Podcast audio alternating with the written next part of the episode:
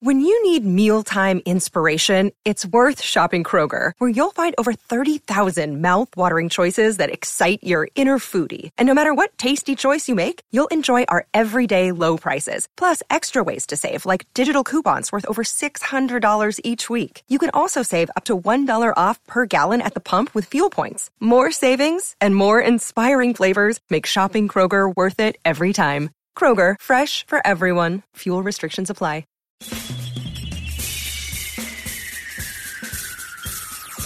This is The Other Side of Midnight with Frank Morano. They're running a strange program, y'all. Now, here's Frank Morano.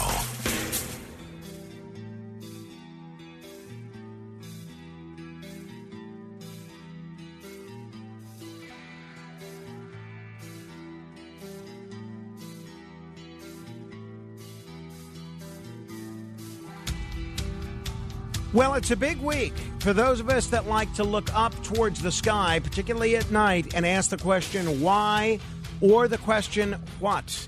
Well, today we are asking the question who? Who knows the most about space and astronomy on the radio, and who has the best voice anywhere on the radio? The answer to both of those who questions is Steve Kates, aka Dr. Sky, one of my favorite people to talk to, someone that I'm proud to call a friend, a veteran radio and TV broadcaster, and an edutainer with a great deal of expertise in astronomy and space. He's going to help us break down some of the tremendous space news that we have encountered this week. Steve, it is great to talk with you again. Thanks so much for joining me.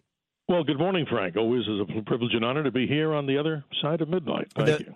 The pleasure is all mine. Let's begin with uh, the big story of disappointment, as I would characterize it this week. Last week, we were all excited that it looked like there was going to be uh, the beginning of the Artemis 1 rocket launch, the SLS. Then, okay, they didn't get to do it last week because of some rocket fuel problems. And then they said, all right, we're not going to do it uh, during the week. We're going to do it on Saturday. Everybody was tuned in to Saturday to see what happened. And then Saturday, it gets scrapped.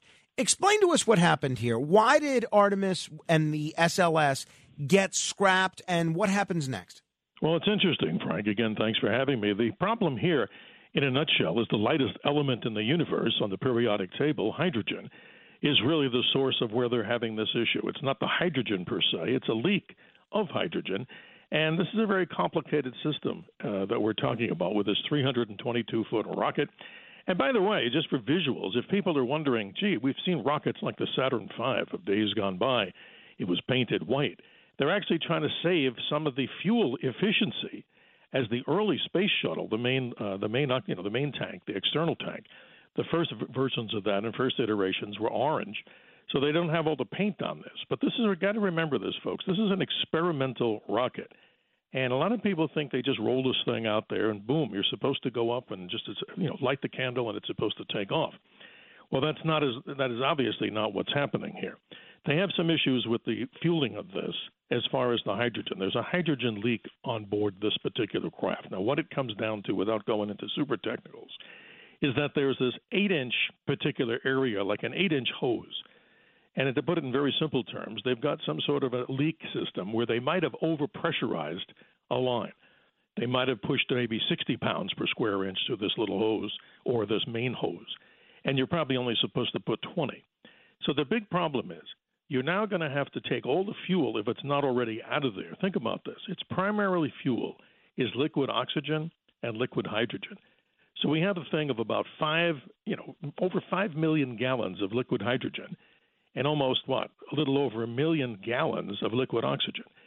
So the problematic thing here is they're going to have to go back and what they might have to do is actually return the big, you know, Artemis 1 rocket back to one of the largest buildings in the world, that vehicle assembly building.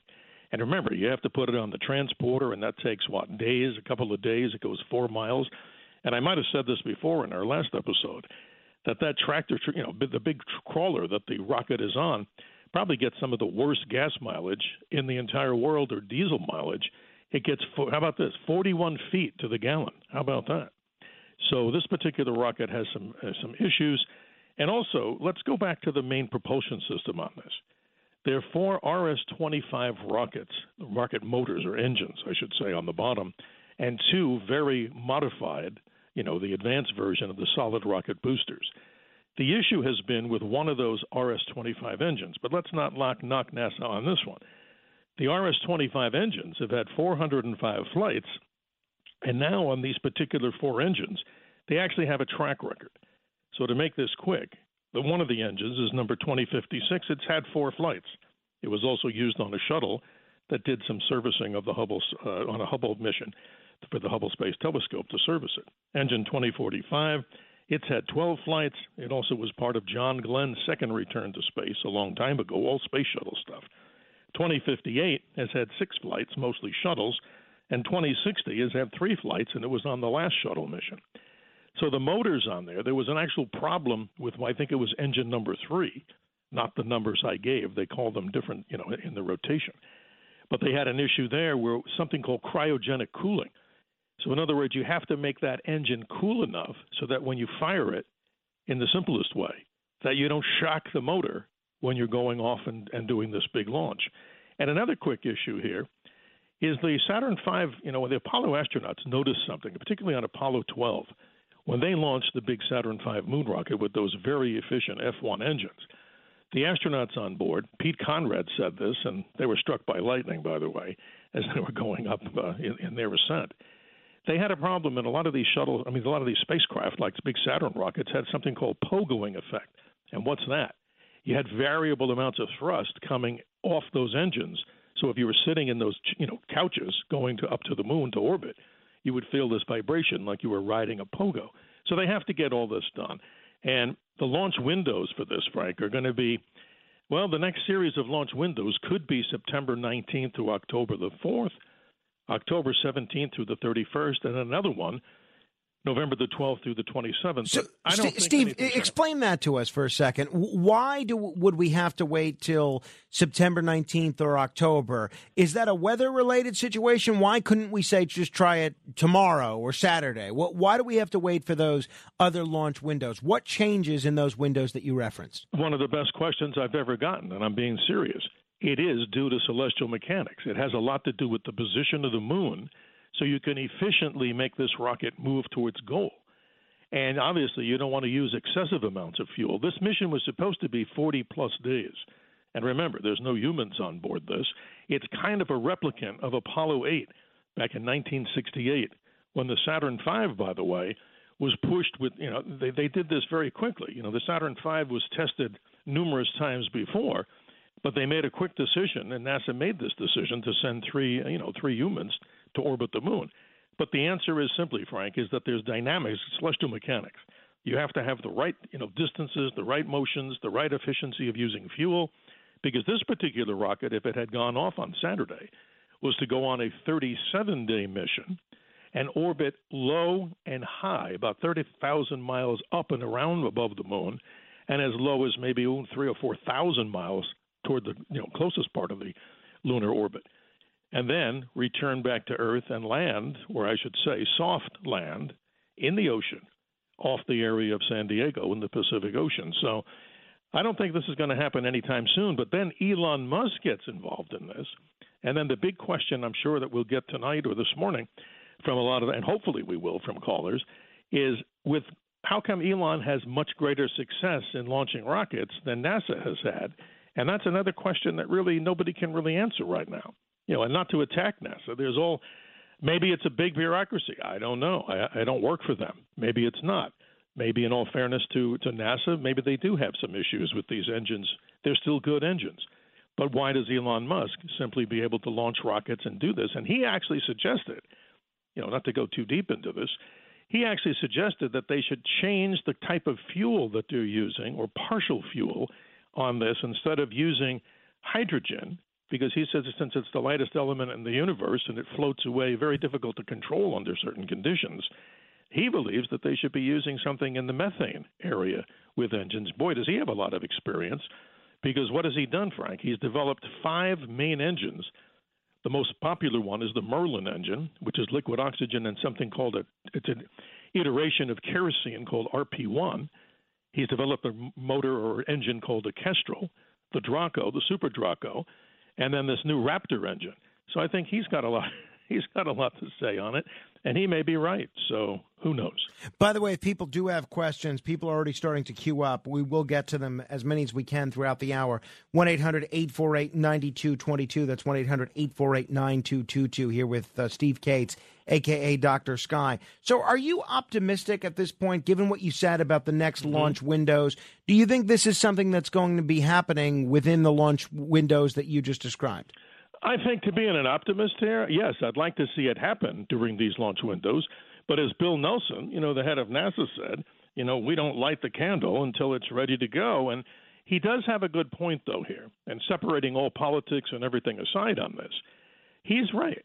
When not, not only was he a, an astronaut, too, going up on one of the shuttle missions, but they have rolled the uh, shuttles or a shuttle into the vehicle assembly building at least 20 times to get it right. So I'm hoping that they can get this right, but I don't really think they're in a rush right now. And I think that's important for people to know because Artemis is a very expensive project. And remember, in all kudos to NASA, their budget, Frank, is very tiny compared to some of the other things we see in the federal government, whether we like them or not. They're upwards of not much more than $20 billion a mm. year in funding. So I'm hoping, just like a lot of space fans, that we do get this rocket to go is it the best rocket that we could build? I don't know, but it does have the most power. And you got to give them credit for this. That will generate 8.8 million pounds of thrust, eclipsing the Saturn V, which had, in all, you know, people can just check this out, seven and a half million pounds of thrust from these beautiful five F1 engines. That actually Jeff Bezos actually decided to dig up some of those rocket motors were, you know, under the ocean in the Atlantic Ocean, and he wanted to figure out how to build better rocket motors because to figure this out, a lot of the blueprints and stuff like that and the tooling is all gone from that great era of Apollo. All right, 800 848 9222. We're going to get to as many calls as we can. Let me begin with John in Freehold. Hello, John. Hey, guys. How are you? Good um, morning, John. Good, mor- uh, good morning. Good night. Good morning. Uh, so, my question was, um, since the universe is expanding, mm-hmm. and that it, it, would be expanding outwards. Yes. So let's say there's like a, a distant like planet um, that we want to go to. If we would the trip there be the same as the trip backwards? Because once we is there some kind of would the whatever's propelling um, the universe mm. outwards uh, would it create friction? Like, say you go to a planet, it takes like a thousand years. Would it take longer to go back the other way? Would you be hitting some kind of force to slow you down? Very good question, and I really don't know. I mean, I'll give you the best science answer I can, and always honest here, you know, to a fault. The reality on this, John, is that if you were to go, let's say, to the nearest star, however long it took you to get there, whether it was chemical propulsion or if you could go the speed of light, it would take you the same amount of time to go to and fro but the problematic thing is on Earth, let's just use a simple example. If we went to Alpha Centauri today and went by light speed, four and a half, let's say, light years away, because of the whole thing that Einstein talked about, about time slowing down in space, what we would find out is if we came back, maybe the people that we knew that were, say, you know, 30, 40 years old, by the time we came back to the Earth, they may not even be around because of the differences when you travel at the speed of light. But simply speaking, if you use chemical rockets, they would obviously be the same time. There, there's nothing unless you got to the speed of light. Thank you, John. 800 848 9222. Neil is on Staten Island. Hello, Neil. Hey, Doc. Uh, a couple morning. questions. Number one, uh, I know I had a friend that worked on the Apollo mission. Uh, he worked oh. for Grumman at the time. Yeah. And he told me that when they, when they built the module, uh, no matter what was done to it, there was an inspector there and another guy watching, another guy watching. Uh, very, very careful to make sure everything was done properly. It seems that this Artemis uh, rocket mm. it's full of flaws, and I, I don't know if it's ready to go. I think it's money wasted after money. Uh, and and the, the second thing, uh, yes. what what about an electric rocket? I mean, the, our government is killing us with fossil fuel. Is there any development in, in making some sort of electric rockets to actually? Absolutely. Yes, Neil, you bring up some very good points. There actually is. Let's talk about the second part of your question first. There is development on something called xenon technology. So it's like that without going into great detail. It's like that. If you were to look at the back end of that, like an afterburner on a jet, it has this blue glow to it. And what it's doing, it's not using chemical type propellants.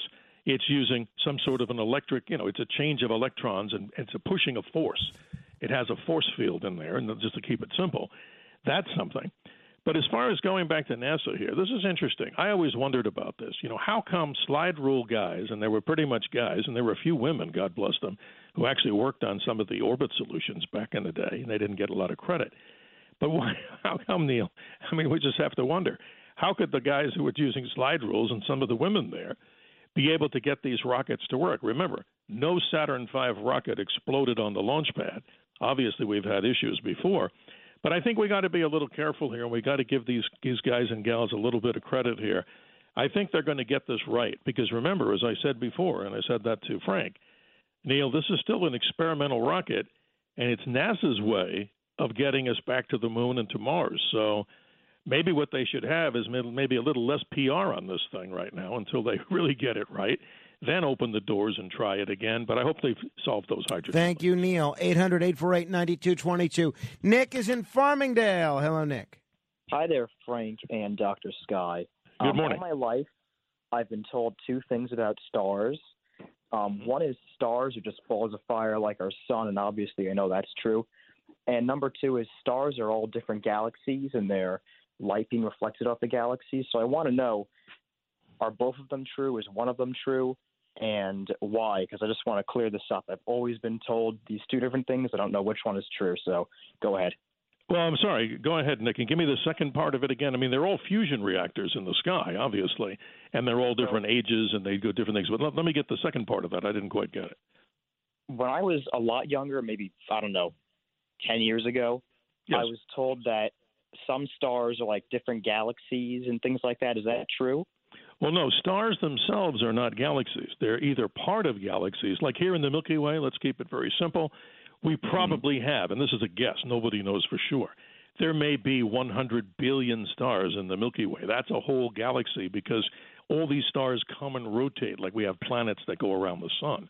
So stars are not galaxies, but they're individual stars, but each star is a fusion reactor at a different age of its life. As the sun burns hydrogen, excuse me, it converts hydrogen into helium. As they get older, they lose the ability to convert hydrogen to helium, and they start using heavier metals. And then what happens later? May like people, we get a little bit uh, wider at the equator.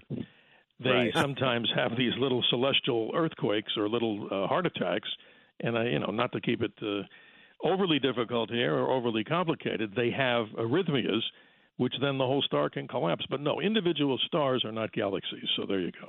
Thank you, Nick. 800 848 9222. We're going to continue with your questions in just a moment. And as we talk about human attempts at space travel and space exploration, we are actually commemorating a pretty big anniversary this week and this month. We'll tell you what it is. We have uh, a guy that is very knowledgeable, a guy that has uh, one of the best voices in all of radio and the knowledge to boot.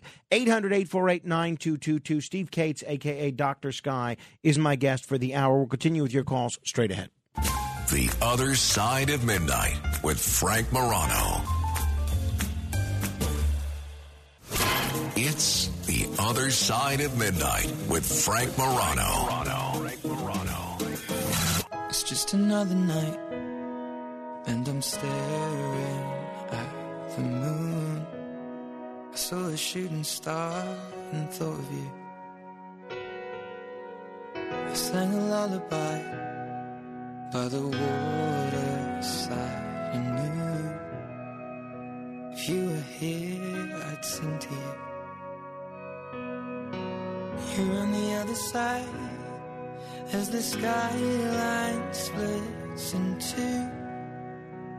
Miles away from seeing you. This is Ed Sheeran singing All of the Stars. We're talking about the scar- stars with Steve Kates, aka Dr. Sky. Uh, you could check out some of his work in the Dr. Sky blog at ktar.com. We're very lucky to have him on our show as a regular contributor, and uh, hopefully, we'll be hearing a lot more from him in the near future. He is a veteran radio and TV broadcaster and an edutainer who knows a thing or two about astronomy end space. Steve, we've been talking all about Artemis and these missions to the moon. Uh, this will be the first time, if we're successful in going back to the moon, that we've been back there in 50 years. Remind us, why does this matter? What can we actually learn about the Earth, for instance, by going to the moon? Well, that's interesting. Let's go to the International Space Station. You know, a lot of controversy there with Russia and the politics aside. But there's been a lot of interesting things happening, and using the ISS as the best example here. And I'm not a paid participant, you know, as part of any kind of a you know lobbying group, but just from my own research and talking to different people in the journalism world. There's been so many experiments that we've been doing to hopefully hopefully lower the cost of different things in the medical world. You know, they're talking about new drugs and development of different procedures in the medical world, and we're learning so much about how the human body can even endure out in space and even on the Earth. But with this particular rocket, Artemis, this is fascinating stuff. I mean, to me, I'm excited. I hope you are. So are the listeners. But again, remember, their budget that they have at NASA, they're really working with a tiny little bit of money. I mean, think of the wealth that Bezos and, and you know Elon Musk have that they've created over the time. Look at the total amount of money that they have as the richest people in the world.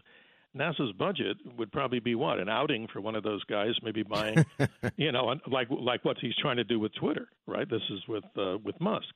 So the point is, what they're trying to do, and again, I, I'm 100% in support of this. Obviously, we have a lot of problems here on the planet Earth. Well, I guess the question is always this: Why can't we all just get along? And wouldn't it be great, Frank, if the golden rule ran our lives every day? but I guess that's not going to happen. But the great astrophysicist and cosmologist himself, Stephen Hawking, made that prediction. He said we need to leave this planet to move out because we need more open spaces. And and not to go into military history, think about what the Germans did in World War II. Think about what China's trying to do to expand. I think the word was called Lebensraum, in which they were saying open spaces. So what uh, Stephen Hawking has been telling us since he's passed away, we keep hearing that in his computerized voice from his ALS that he suffered from and lived a long life and a very productive one is that we need to move out into space and the average person on the street believe me I talk to everybody like myself it seems sometimes hard to even fathom this stuff but again we're going to go to the moon mm. We're going to do it, and and I hope it's not a military type of thing because look what China's trying to do. They're oh, trying yeah. to build a moon base and maybe even, I hate to say it, some sort of a military platform up not only in orbit around the Earth, but also maybe a space base uh, on the moon that could someday be what? Uh, having nuclear missiles pointed back at the Earth? I mean, come on, that's a little extreme. maybe I, am more ignorant than I realized that I was, but until this week, when I started to read yes. some of the articles about Artemis and the moon, I had no idea that the moon was widely believed by experts to have formed after a collision between Earth and another rocky body, and yes. that the moon itself is a record of that history. It, it, tell us about that if you can. What do we know about? the moon's formation and its possible collision or the the result of it of the collision with the earth well great question i mean in grammar school i was young of course at one time too like we all and when we were told in school, you never. Way back, love it. Well, way back when, that's a long time ago in a far off galaxy. They were we were told pretty much. I went to Catholic schools most of my life, but here's the point: they were telling us even back then. Well, the moon was actually birthed out of the Pacific Ocean, and I said to myself, well, I believed it because what's really there? It's a big ocean. But the real scientific side of this right now is the moon was probably a captured body hmm. in which it might have collided or probably did collide with another body and remember, when the solar system was young, we're going back to 4.5 billion years ago, not million, billion. And remember, there's a thousand million and a billion, so that's a long time ago. That these particular objects were like maybe just big balls of, you know, uncondensed plasma. And through time, they rotated and formed into bodies. So the moon, when it actually was, you know, earlier in its its gestation, was actually very, very, very close to the Earth. And some say it was even as close as 30,000 miles away when it was actually forming as this big blob, and then it slowly receded away. But the moon is fascinating because I was just doing an interview the other day with a guy named Don Eyles. And who's Don? And I had the honor to talk with him. He was the gentleman with a team that worked at MIT at fixing and, and working on the landing solution for the Apollos. How complicated is that? But what he said to me, and it's very interesting, he said the moon is very unique its gravity field is not constant. there's something on the moon called mascons. And Michael Collins, if he was still with us, he could have explained it better because he was the lone astronaut on Apollo 11 going around the moon. They locked on their supposed, you know, course around the moon, and they were getting this oscillation going up and down, kind of like a miniature porpoising as they were going. And they found out that the moon has different densities, so it's difficult to figure how to fly Hmm. around the moon. So who knows? It probably came from, to answer your question in finality, it probably came from a captured body that was hit, and then were two big blobs, let's say, to keeping it simple. Like they were lava, they spun together, and now we find the moon is here. And uh, it's an interesting place.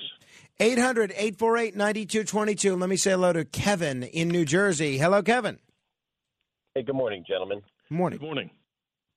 By far your best guest ever. Agreed. Always, always, always look forward to hearing from you. So Well, somebody you. may have asked this. In the, somebody may have asked this in the past. Just curious. Is there any land-based telescopes that can look on the moon today and see any uh, man-made objects from Apollo left there? Wow, Kevin, you bring up another fascinating question. The answer to that question would be we don't have any telescope, even this large, extremely large telescope that's being built in Chile, that will have this like 130 foot mirror. You would need something far larger than that. And one of the problems is, since we're looking at it, like figure, figure this way: you and I are standing and talking, and I'm looking at you through a large, you know, fish tank or an aquarium, and that's a little dramatic. But the air is the problematic thing where we're trying to filter out the atmosphere. So we would need a telescope of untold proportions to be able to see anything. And I've always wondered about this, gentlemen. How come, or maybe could they ever point the Hubble Space Telescope at the lunar surface? And I don't know why they've never ever hmm. done that. So maybe we ought to do a little petition and say, hey, how about that? Or turn James Webb onto the moon. I'd love to see it. But we do have answers. And the answers of those, you know, particular spacecraft on the moon for people that don't believe we went there. The L Cross, no, it's actually the Lunar Reconnaissance Orbiter, which is actually partially headquartered here in Arizona. We have all the images of pictures showing the descent module, the footprints, and the rover tracks.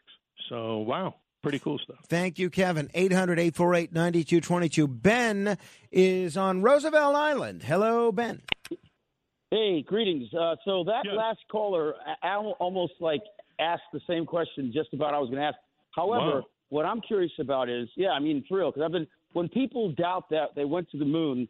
Well, there has to be evidence that's there, and the flag Sure. is there, and the rover's there, and the footprints are there. But we don't have anything so far that has said, well, we can see that it's still there. So, but when they go up again, will they be able to then, from that position, take some kind of image or show the images, you know, when Oh, they're yeah. up there? Absolutely. And you know, the great conspiracy thing here is very interesting, Ben. You bring up some good subject matter here. You know, we have this LRO going around, Lunar Reconnaissance Orbiter, and it's got these images of all the Apollo sites, and it's actually found other spacecraft. So I was wondering, why the heck doesn't somebody like Bezos or, uh, you know, Musk send up a robotic spacecraft, land right next to the Apollo 11 site, and show us what's there? That would be the coolest thing in the world. But remember, those particular objects are visible. If you look up Lunar Reconnaissance Orbiter, take a look at those images. They're really cool. But there, this is another interesting story that we actually did land on the moon. Apollo 12, when it descended to the surface of the moon, it landed very close to the Surveyor spacecraft. And Al Bean and, and uh, Pete Conrad, they actually had a chance to walk right down to it and pull parts off the thing. So apparently, we made it there to the moon with a soft lander. Why couldn't we make it there with another soft lander with two people in it? And we did. Right, and then and one one that last thing before we get, before I leave. Um, Sure. So also when they they the, you know the theory about you know the, the person that was taking the photographs Mm-hmm. um, of I guess it was Neil Armstrong that was you know one small step for man, one giant leap for mankind. Yes. How did he get to the position that he was in to take the photographs that caused people to then you know question? Well, who was on the moon first? Was it the guy that took the step? What? How did that happen? I don't. I don't get it. Well, the interesting part about this is there's very few photographs of Armstrong on the surface of the moon. Most of the photographs were taken of Aldrin as Armstrong took them back. But the interesting thing there is the television cameras that we had on the surface of the moon, the best pictures ever were those from Apollo 16 and 17. But I'm hoping, like everybody, Ben, that why don't we just Yeah. send up a little robotic spacecraft, land there, show us what the heck is there, And I bet Agreed. you, Ben, there'd be a lot of people who still would believe that that's a fake, don't you think? Right. I mean, they're doing it on Mars. They can do it on the moon. Hey, but I- agreed. Well, Thank let's all so go much. there, Frank. Uh, hey, I, I'm in. Count me in. Thank you, Ben. 800 848 9222. That's 1 800 848 9222. Uh, I did want to ask you a little bit about uh, a pretty remarkable occasion that happened 45 years ago this week, and that has to do with the launch of Voyager 1. Now, we're talking more, more than two generations, almost a half century ago. Remind folks what Voyager 1 was and why that was so significant in terms of a space probe and what we learned from Voyager 1. Well, it's interesting, Frank. When I was a New Yorker, of course, back in 1977, when we had the blackout in the summer, I remember soon after in September, I got word, like everybody on the planet, that we launched these spacecraft toward the outer solar system. And we had Voyager 1 and Voyager 2. And Voyager 1 actually was set on a course to go to a favorable alignment for Jupiter and Saturn, while Voyager 2 explored Uranus, I say it the politically correct way, and hmm. Neptune. And what's interesting is we're celebrating the 45 years ago. It seemed like yesterday to me. And this is interesting. Voyager 1, get a look at this 14.6 billion miles, not light years, billion miles away, takes over 14 hours. If I wanted to just call you up, let's say, on the phone and say, Hi, Frank, how are you today? That's pretty instantaneous. We know that, everybody's phone. But in order to send a command to the Voyager 1, which, by the way, had some issues in the last couple of months, something strange was interfering with its, you know, communications or something on board wasn't working right. They don't know why, but it's fixed. That takes 14 hours or more just to say turn left and point the camera, let's say, and I'm making that part up. I don't know what they were doing with it, but just to send a signal takes that long. It's traveling 38,000 miles an hour going out into the deep dark recesses of the universe. And that's incredible. And on board, this is amazing. I had one opportunity in college to go up to Cornell University and actually get to sit there and chat with Carl Sagan. Now that was a highlight. But I said then I asked him, I was just this, you know, goofy little kid then, sitting there saying, "Hey, Dr. Sagan, can you tell me about the record that's on board the spacecraft?" And what it is, there's like 55 languages that are on this recording, like a large. Remember the old big laser disc player mm-hmm. things? Sure, I love those. I, I, I never got one, but I always wanted one. They were always a little outside my price range. And then once DVD Oh. came out, they said, "Oh, DVD's kind of the same thing, only less expensive." Well, Frank, I'm a lucky man. I found a laser disc player. It took me months, and it actually has in it a small little, the smaller DVD version. Oh, I love that. I love and that. I love, and I'm not to do a you know a sales campaign on on Laserdisc, but you know what? You can find them. And the coolest part about it is I have one looking at my desk right here. I have 2010 and 2001, but you open up the thing, and it's like this whole thing, like when you were a kid, you did this poster board thing. You got the whole storyboard of the whole movie. But on board, there's this particular image on the record that has the shape of humans, male and female. It has geometrically where the spacecraft came from. And of course, one of the Star Trek uh, episodes, or actually movies, Right, Star Trek: The Motion Picture. Right. We find out at the end that this big source in space that devoured everything and became almost like a brain of its own artificial intelligence was known as what? V'ger. Very interesting. Yeah, no, uh, that was interesting. There's a lot, you know, that that movie gets panned a lot, but uh, that was kind of an interesting twist that they had on that. All right, 800-848-9222. We're going to continue with Dr. Sky in a moment. We have uh, we're going to try and squeeze in as many of your questions as as we can. I have a number of questions about what's happening in space as well, and on the sky, we'll find out what's worth tuning into. If you have a telescope, a pair of binoculars, or just the naked eye, we'll see what's what's worth checking out. This is the other side of midnight. This is Frank Morano, and we'll continue straight ahead. The other side of midnight. It's the other side of midnight with Frank Morano.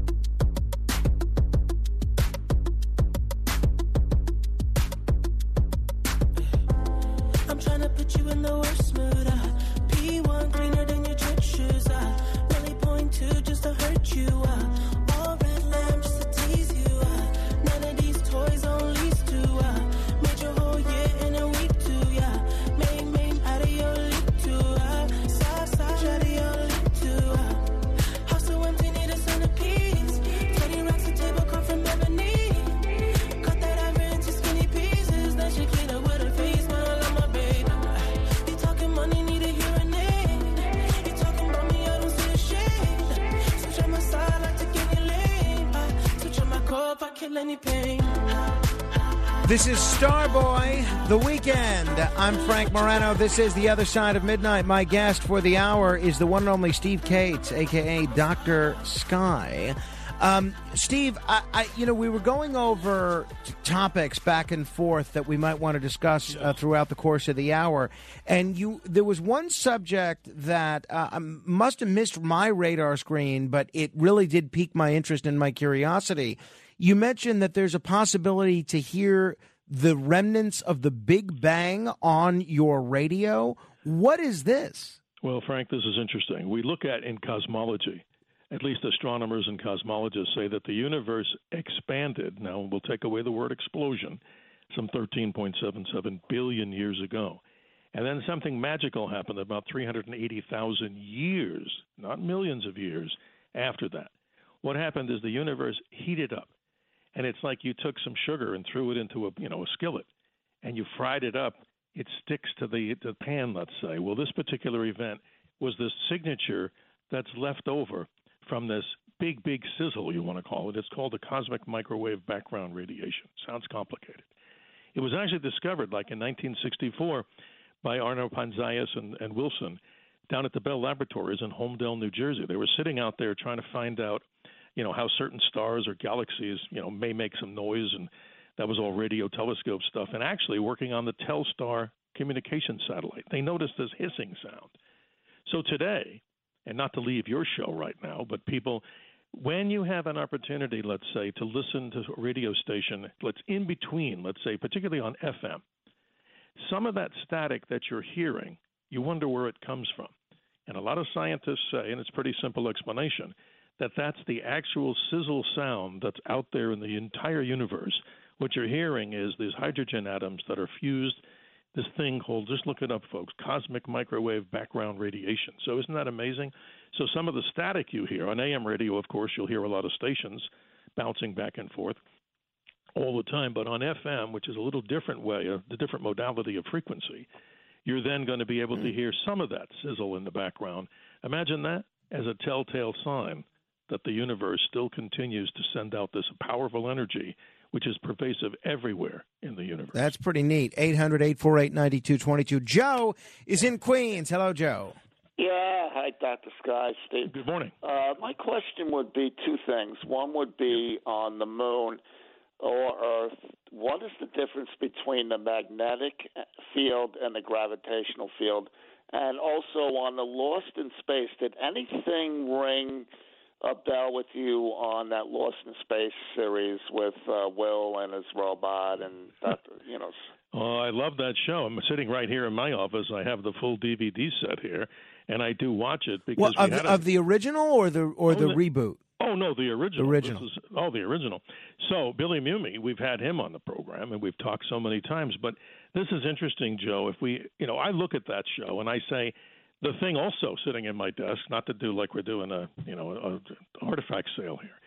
I'm looking at a model of the Jupiter 2. Now that's one of the things that I think is so fascinating, Joe, is the technology of the Jupiter 2. So supposedly it took off uh, in I believe it was 1997 in the fictional series, but it was powered as a nuclear type of a spacecraft. And the hard part that I really never could understand is they seem like that spacecraft is kind of small, so they didn't have too much privacy on board there, especially when Dr. Smith was running around. But I thought the technology, Joe, to answer you in there is pretty cool to see a spacecraft like that with such high technology. And who was the overpowering ruler of that spacecraft was, of course, the robot. That was an amazing robot.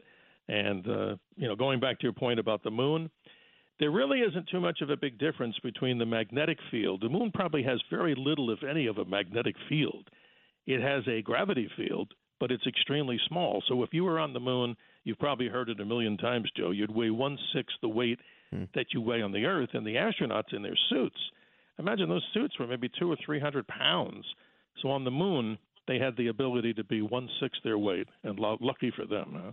Thank you, Joe. 800 848 9222. Uh, Dr. Sky, before we run out of time, anything in the night sky that people might be able to catch on their own upcoming, either with binoculars, a telescope, or maybe even just the naked eye?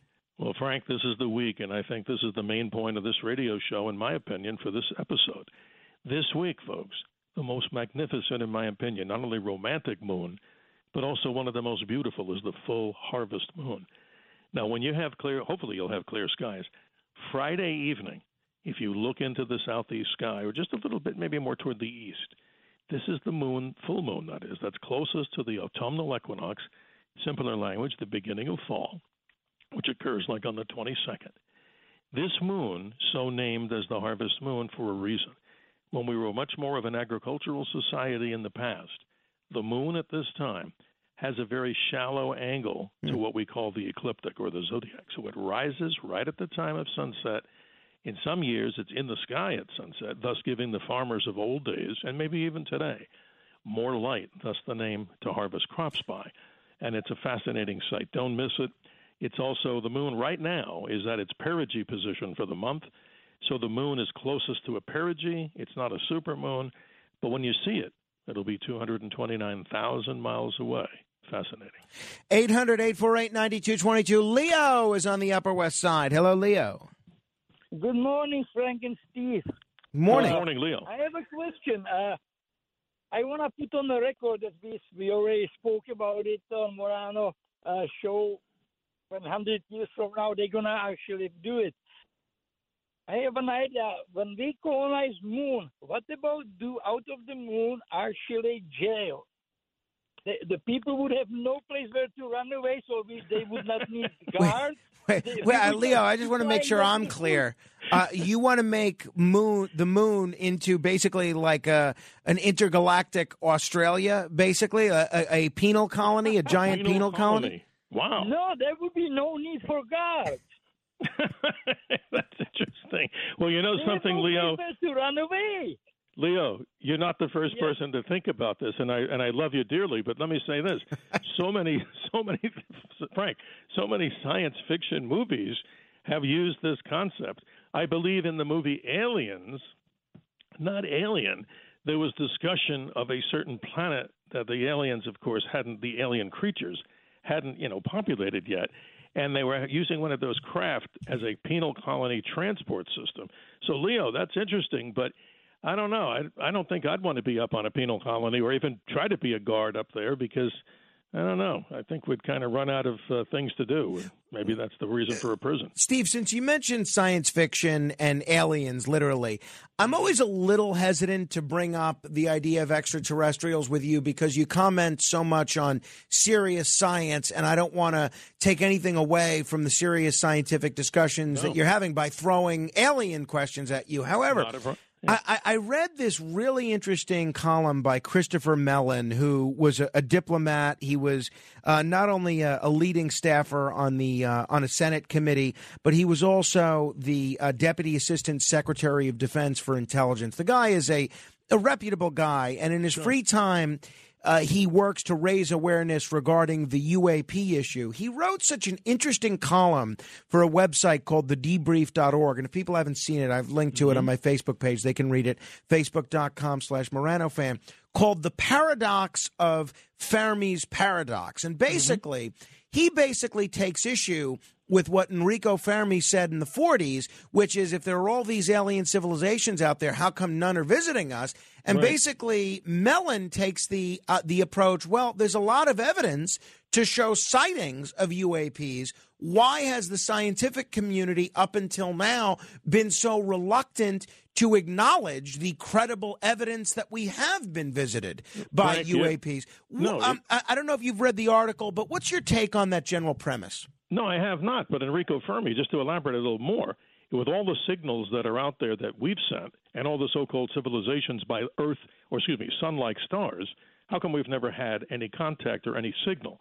Well, his theory was that there was this great filter that intelligent civilizations maybe wanted to block us or maybe have been here before. But this is interesting. I mean, the UFO subject I'm open to because I had a lot of experience with a woman who had one of the most incredible experiences, the Barney and Betty Hill situation. And I knew Betty Hill very well. In college days, I visited her many times. Quick story on that is in September of 61, they claim an actual alien abduction. Big Hollywood movie was made about it. I was very open to her, you know, conversation of aliens from this star system called Zeta Reticuli. But uh, Frank, this is my general consensus on this, and I may want to write a book on this, or maybe somebody's going to do it ahead of me. I believe that since we couldn't all get along on this planet, not to be Mr. Negative here in this early hour, but the problematic thing is we had maybe nuclear war, asteroid impact, uh, climate change, whatever, that human species went underground. But AI took over, and basically in the future, the AI and the human species biologically morph together. Now, this is, we're talking hundreds, maybe a thousand years in the future. I know this sounds wacky to some, but the things that you're seeing today, like these different, you know, tic tacs, my goodness, if you look at some of the evidence on there, these things are not made in China or Russia, as far as anybody can imagine. So, wouldn't it be possible if AI learned what Einstein was trying to say about trying, trying to transform the space time continuum? And maybe these objects that we're seeing are future generations of this melding together of the human species and these AI type devices. They may be what's called sentient beings. Maybe what those tic tacs are are like a big kidney or a big liver or a big heart with intelligence that knows how to move through time and space. That's a crazy theory to some, but I think there's a lot of uh, a lot of stuff on this that people would would be open about. Uh, no, absolutely. You alluded to the uh, James Webb Telescope mm-hmm. earlier. We've certainly been seeing a lot of interesting images from this James Webb Telescope, including some images which are causing some scientists to scratch their heads. Based on what you've seen, is the James Webb Telescope living up to the expectations that people had in for it in terms of delivering new and interesting explore, and new and interesting images? Has it been disappointing at all? Has it exceeded expectations? What's your take on what we've seen from James Webb so far? Well, not to use an overly used astronomical term, I think it's done way beyond light years and expectations. Mm. And give you some of the examples, peering back to the early days of when the universe expanded in the so called Big Bang. And then take a look at images that are coming from a planetary system, which people can see on any evening around 10 p.m. in the southeast. The bright white thing is Jupiter. Look what it's done. It's peered into Jupiter in the infrared, and it's shown us that, a, that we knew this before. But Jupiter has an amazing system of auroras, and they're caused by the satellite Io, which all this material, since it's volcanic, helps induce this big magnetic flux. And I think it's only we're only scratching the surface, Frank, on what I think James Webb is going to do. The only disappointment, one of the mirrors, one of the sections was hit by a meteoroid, and uh, apparently they blotted it out like you would just get rid of it off a pixel that's bad on a computer. I came across an article this week that dung beetles actually may have navigated via the Milky Way. Now, um, when you think about space exploration and when you think about the Milky Way galaxy, you don't necessarily think about the the dung beetle. What are we learning about how the dung beetles use the Milky Way as a compass? Well, Frank, I was even more surprised because it's a great combination of biologic science in the insect world and also and also in the astronomy world. So humans, birds, and seals use stars for navigation. But this report, which has been confirmed, says the tiny little dung beetle that rolls the dung ball and tries to do it in straight lines. God bless the dung beetle. We're finding out that its sensory, you know, its vision can actually help orientate the movement of that little dung ball by guess what? Not the sun per se, but the actual imaging, not of individual stars, but of the Milky Way itself, which is even more fascinating because let's imagine this. In brightly lit cities, dung beetles are not going to do very well. But out in the open, where their where natural habitat is, they're able to confirm. Now, did they get inside a dung beetle's head? No.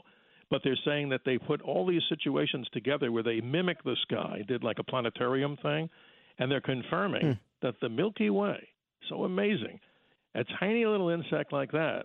So it's amazing that we're going to say this, and I'm sure people would agree and cheer. We're all connected, Frank, somehow, some way, in this magical world, in this magical universe. Absolutely. You mentioned Russia, China, and the International Space Station a few minutes ago. Obviously, we're seeing a new level of hostility, and that's putting it mildly, between the United yes. States and Russia. What does that mean uh, for the future of joint U.S. Russian space expeditions or space exploration? Well, the Putin will fade, just like all dictators and all people that want to do harm, no matter where they are on the planet. Look at history. But I'm hoping, being an eternal optimist, that somehow, and I'm not naive in this, that we can get along in space. But I think each individual country, like China and Russia, the United States, India, they're all working on individual programs like we are with Artemis. But let's hope it doesn't get to the high ground where now already the dark side of this is. There are now satellites in space. Maybe we have them too that can actually go and fetch a satellite, maybe hit it with a kinetic weapon, not like a laser or a bomb, but hit it with like a large piece of metal, like a missile, without explosions. But I'm optimistic that in the long term, I think we're going to figure a way. At least that's what I want to hope every day, Frank, when I wake up. You know, the news is pretty uh, pretty depressing a lot of days when we talk just politics here, and that seems to be the run of everything. But the truth of the matter is, I want to be an optimist, and I think by exploring, like Stephen Hawking said, great navigators like Magellan, Columbus, and people like that, it's in our genes to explore, and that's exactly what I'm hoping that we continue to do. Did I see that you got a a new dog and a new dog with an appropriately celestial name? Yes, my significant other, God bless Diana, she's now hosting the dog right now, and hopefully I'll see it tomorrow. But it's a beautiful little Bichon. It's actually one of the little combination dogs. It's real, real small, but the name we both came up with, I think, is so beautiful. It's called Aurora, and Aurora is what? She's the goddess of the dawn. And we're hoping to get a male dog too. And I'm to maybe we get some listener suggestions on what we should call the male dog, because the little male and the little female, she's so cute. She's only four months old, and you know, Frank, uh, when you have an animal like this, you got to potty train it, and that's what that, that's what Aurora's going through right now. Well, I would think if it's a, if you get a male, uh, he'll have to be named Borealis, right? Absolutely, or maybe Jupiter. That would be a good name. uh, Steve, it is always a treat to talk with you. I'll look forward to our next exchange. Thank you for your insight. Thanks for being so generous with your time and sharing your insight with us. Always a pleasure to be on the other side of midnight. Absolutely, it's our pleasure to have you. Um, we're we have a lot to get to uh, over the course of the next three hours. We're going to cover everything from butter to the 2024 presidential race. I'll give you some highlights of this gala last night. A lot to get to. In the words of the great Casey Kasem, keep your feet on the ground and keep reaching for the stars.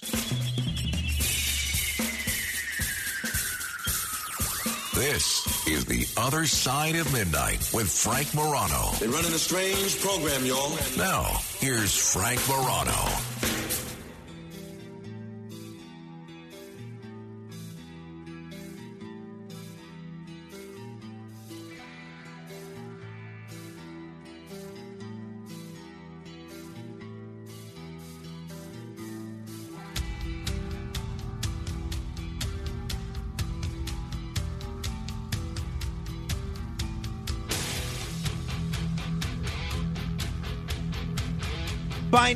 I am sure you've heard uh, that uh, yesterday a horrible crime uh, took place in Memphis in which four people were killed, three others injured. And uh, for reasons that I've stated previously, I am uh, not going to be talking about that because my fear is and my belief is that the more media attention there is to incidents like this, where someone who's mentally unstable goes out and uh, tries to commit mass murder, my fear is the more media coverage of that there is, that the more that happens, the more that leads to copycat crime. So it's a little bit of a, a tough needle to thread in that you don't want to ignore something that involves the death of four people in a very horrific way, but I don't want to inspire the next mentally unstable individual to think, oh, oh, uh, you know, I could be talked about on the radio if I go forward with that whole situation. So that's the last that I'm going to say of it. But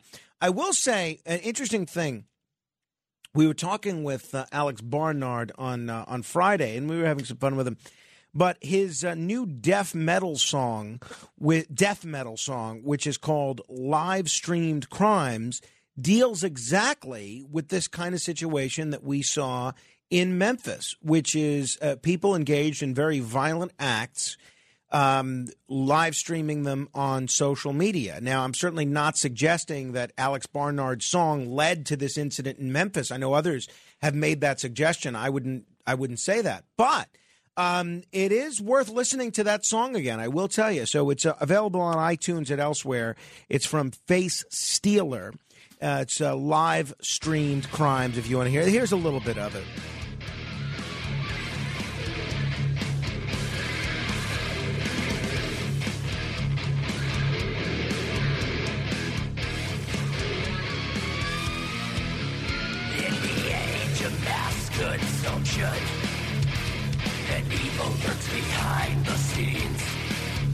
self-absorbed, psychotic miscreants want to put their faces on your screen. So that's that. It's a face stealer live streamed crimes. Uh, now, I did want to say that um, it, you know I was as I was driving to Atlantic City on um, Sunday. I was uh, on the phone with the good folks at the Hard Rock trying to book my wife a gel manicure. And I talked about this at the time, and we're going to do our AC report next hour. But as I'm on the phone with this interminably long process of trying to book her a gel manicure for $65 plus $13 fees plus little did I know it a uh, an additional fee to remove the existing gel I got a phone call while I'm on the phone with her right? As and this phone call no exaggeration had already gone on for 8 or 9 minutes. And I get the phone call and the person I answer the call. It's somebody, it's a close friend, and I answer the call. I use the call waiting, and I say to the person I'm talking to, I say, "Excuse me, please just wait a second. Don't move. I'll be right back." And I click over to this other person, very high-powered individual. I'm not going to say who it is, but it's someone whose name you would know. And I say, "Hey, I'm sorry. Let me call you right back. I'm on the other line." Uh, great, fine, no problem. I go back, or so I thought to my call with the folks at the Seminole tribe that runs the Hard Rock.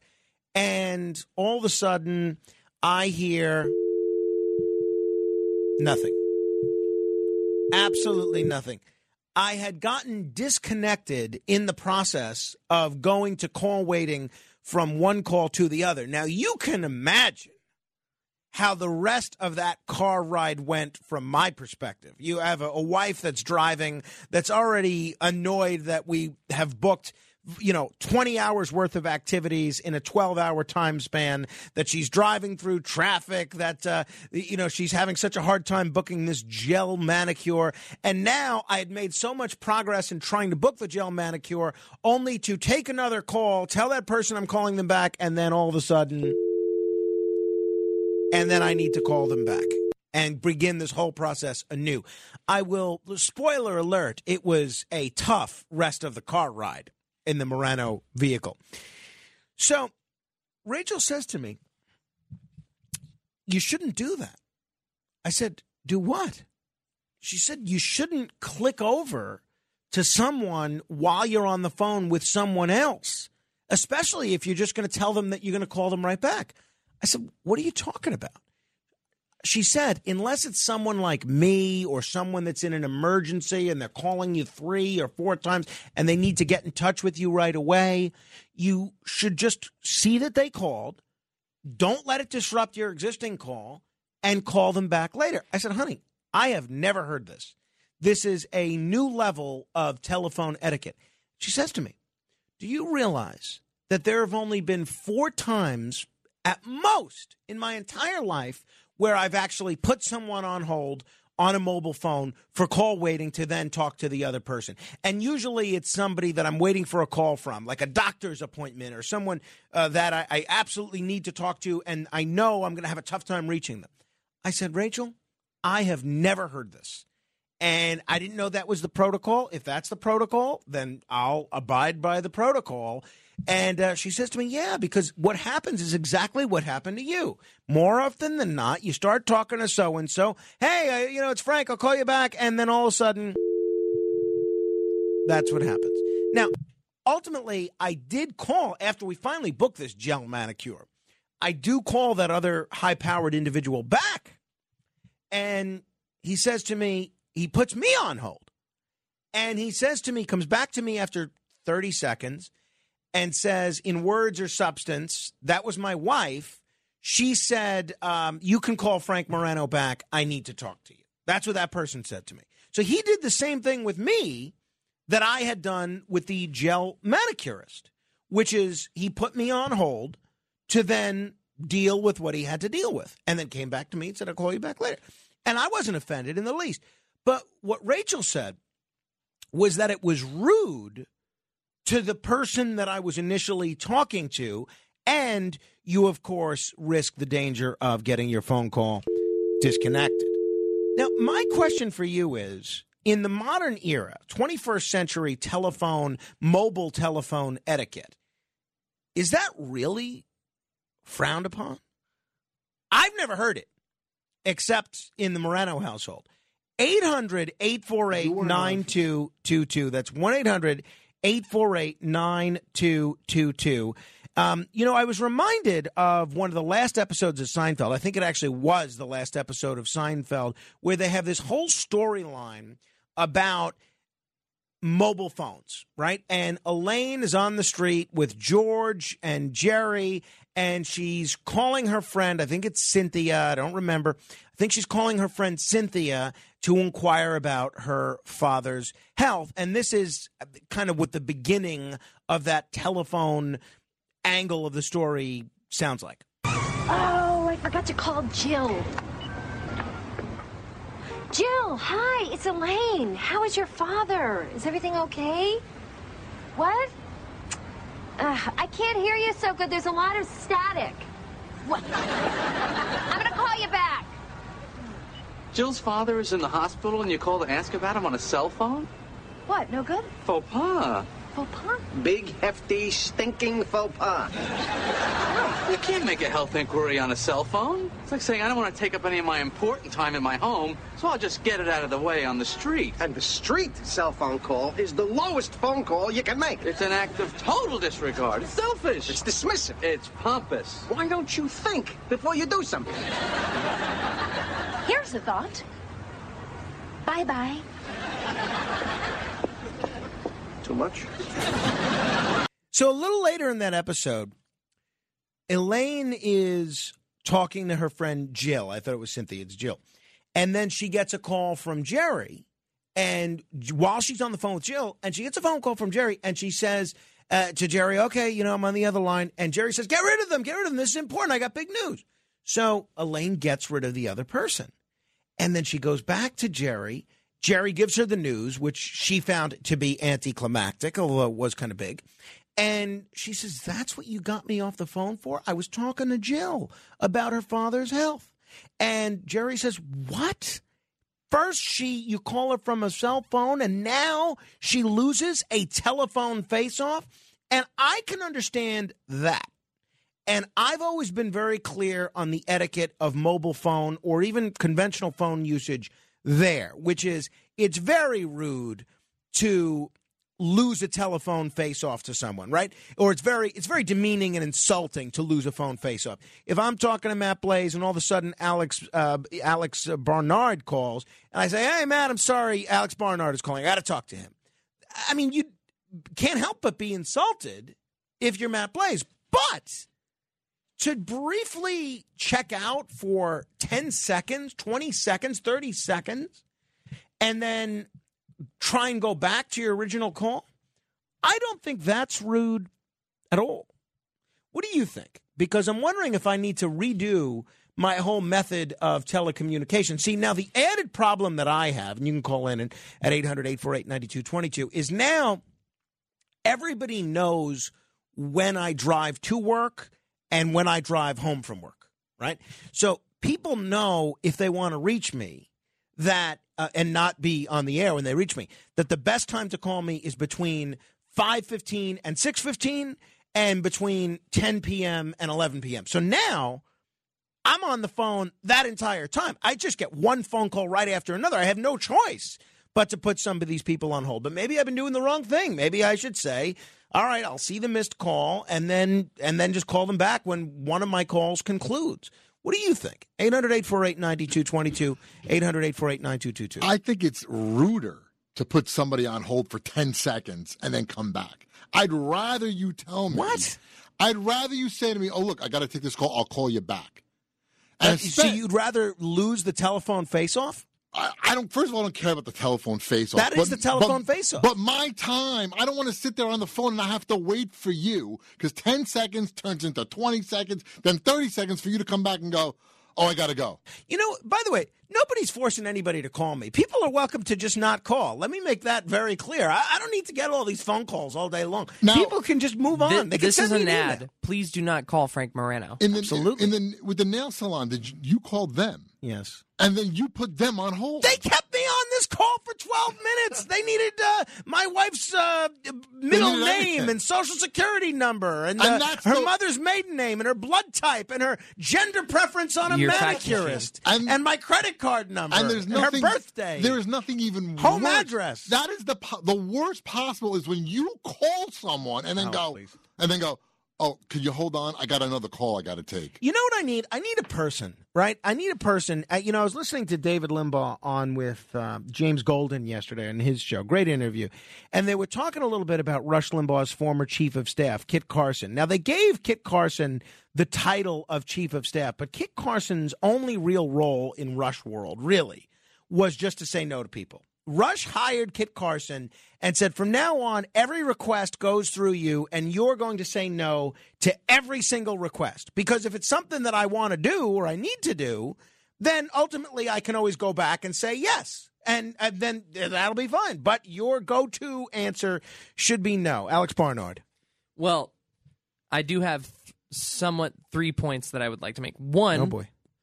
I would like to once uh, I've said this to you in person, but on, on the air, I would like to thank you for the shout out that you gave to me, Matt, and Kenny at that you gave at the uh, WABC gala. My pleasure. My pleasure. We're going to talk a little bit about the gala coming up uh, in a few minutes. Two, I do agree with Rachel. I think it is Really? very rude that you put people on hold only because texting sort of changed the game with phone etiquette. I would say in that if you think if you as the person who is receiving the phone call think that whatever is whoever is calling you is somewhat unimportant to whoever you're talking to on the phone, you can just text them and say, "Hey, I'll call you in a second. All right. You don't need to put them on hold. Kenneth, it looks like I'm uh, I'm in the minority here thus far. Where do you come down on this?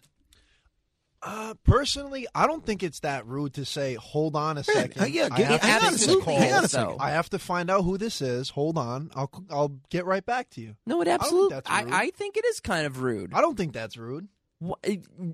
Because at the end of the day, you're making somebody else hold on. Right for all of six seconds. It Right. could be No, I- longer. than Frank, six I agree with seconds, you here, though. Frank. Right. Okay. So it's Kenneth and I versus Matt, Alex Barnard, and Rachel. It probably means that I'm wrong. It's wrong. never six seconds. Yeah, yeah. it's yeah, like it is 20 never- seconds. that's the All right, point. now 20 I'm- seconds. It's I'm never six wondering, seconds. Where is this person? It's more like two minutes plus. All right. Well, I'm curious what other people think. 800 848 9222. 800 848 9222. Norman is in Brooklyn. Hello, Norman. Yes, Frank. Um, y- Rachel's right. It's rude uh, unless it's an emergency or Mr. Catsimatidis. One of those things. Well, that's right. You know, I see that cat signal. I don't care what I'm doing. I am immediately picking the, up, up that phone. We have no a separate what. phone in the studio for that. That's right. For, for That's John. right. That's right. Uh, Norman, thank you. 800 848 9222. I had no idea that this was a thing. Uh, I had no idea. Forget about the fact that it appears the majority of people agree with Rachel. I had no idea anybody thought this way. And yet here we are. 800 Just text 848 and say you'll call back. You've got a problem. From now on, I will. Al is in Yonkers. Hello, Al. Yeah, hi, Frank. You know, I probably would have done what you've uh, done, but if I was corrected, uh, I, I probably would have to say that uh, Rachel is correct. Uh, I think possibly uh, the person who called uh, called you. I don't know if it played into uh, maybe because the person was a VIP is why you might have wanted to speak to the person and put the other person on hold. But I probably would have uh, just made that appointment because it was uh, a busy time, and uh, your wife needed to get that done for the Labor Day weekend. Well, uh, thank you, Al. I guess I guess you're right here. You know, uh, you know what it was. It's I was so done with this this phone call that I was on to begin with. They're going through every. They need so much information. What is your email? What is your phone number? What's your wife's phone number? Credit card or cash? Okay. Uh, can, can we have your address? Your address. Okay. What's your zip code? Zip code. Okay. Uh, are you staying at the property or you visit? Okay. And this whole big situation. I mean, etc., etc. etc. 800 848 Frank, 9222. Frank, really quick, can I just make one last point before I before I uh, go away? I, I have a feeling you're making that point irrespective of my permission to make that point. So go ahead. I just want to say because you you did bring up the unfortunate event in Memphis, Mhm. which is horrible, by the way, um, and sort of tied it into my song.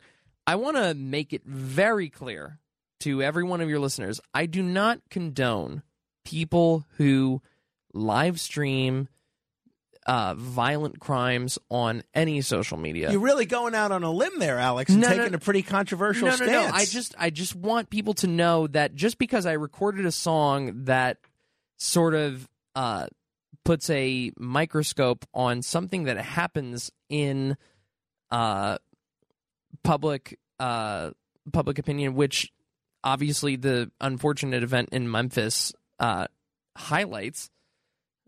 Yeah, it's just social commentary. Fair That's- enough. At the Fair end of the day, enough. Absolutely. Christina is in New Jersey. Hello, Christina. Hey, good morning, Frank. How are you? Great. Thanks, Christina. Frank, I think it's very, very rude. Yeah, apparently. my brother.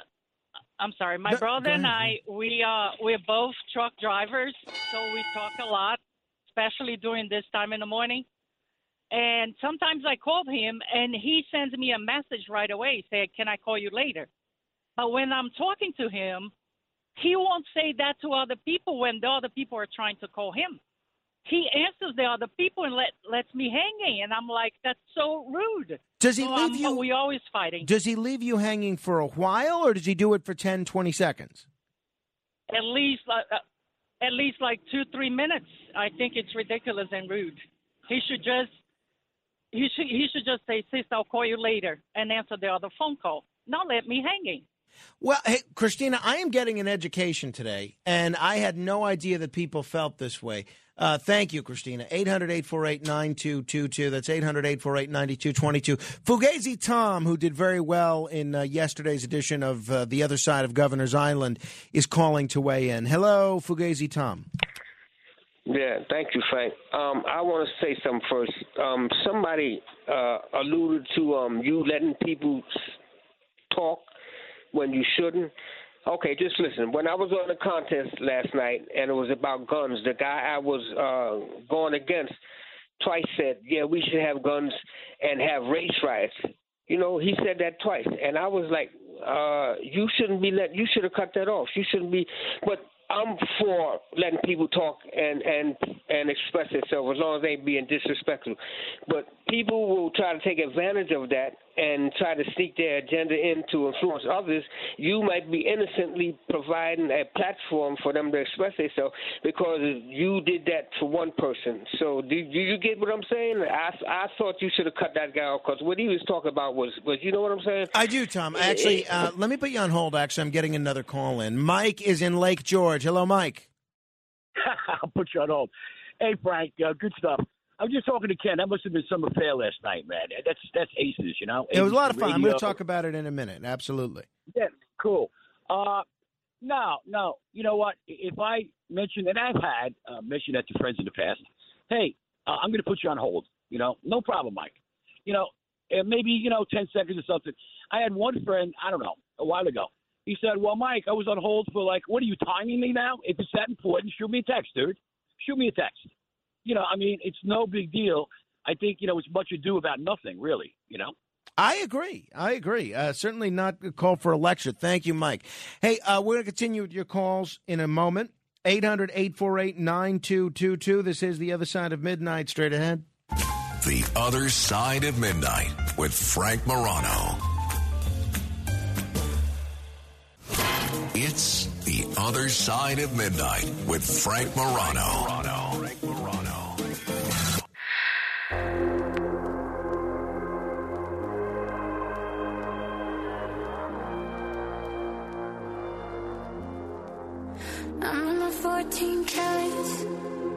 I'm 14 carat. Doing it up like my ears. Mm. You say I got a touch. So good, so good. Make you never wanna leave. So don't.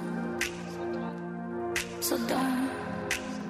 Gonna wear that dress you like skin tight. Do my hair real, real nice.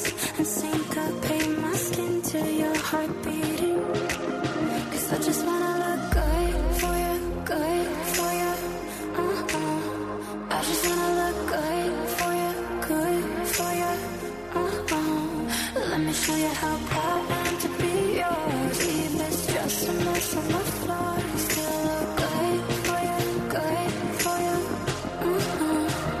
my Marquis diamonds. This is Selena Gomez. Good for you. Uh, Selena Gomez was one of the few great artists uh, that uh, was not performing at our gala celebration yesterday.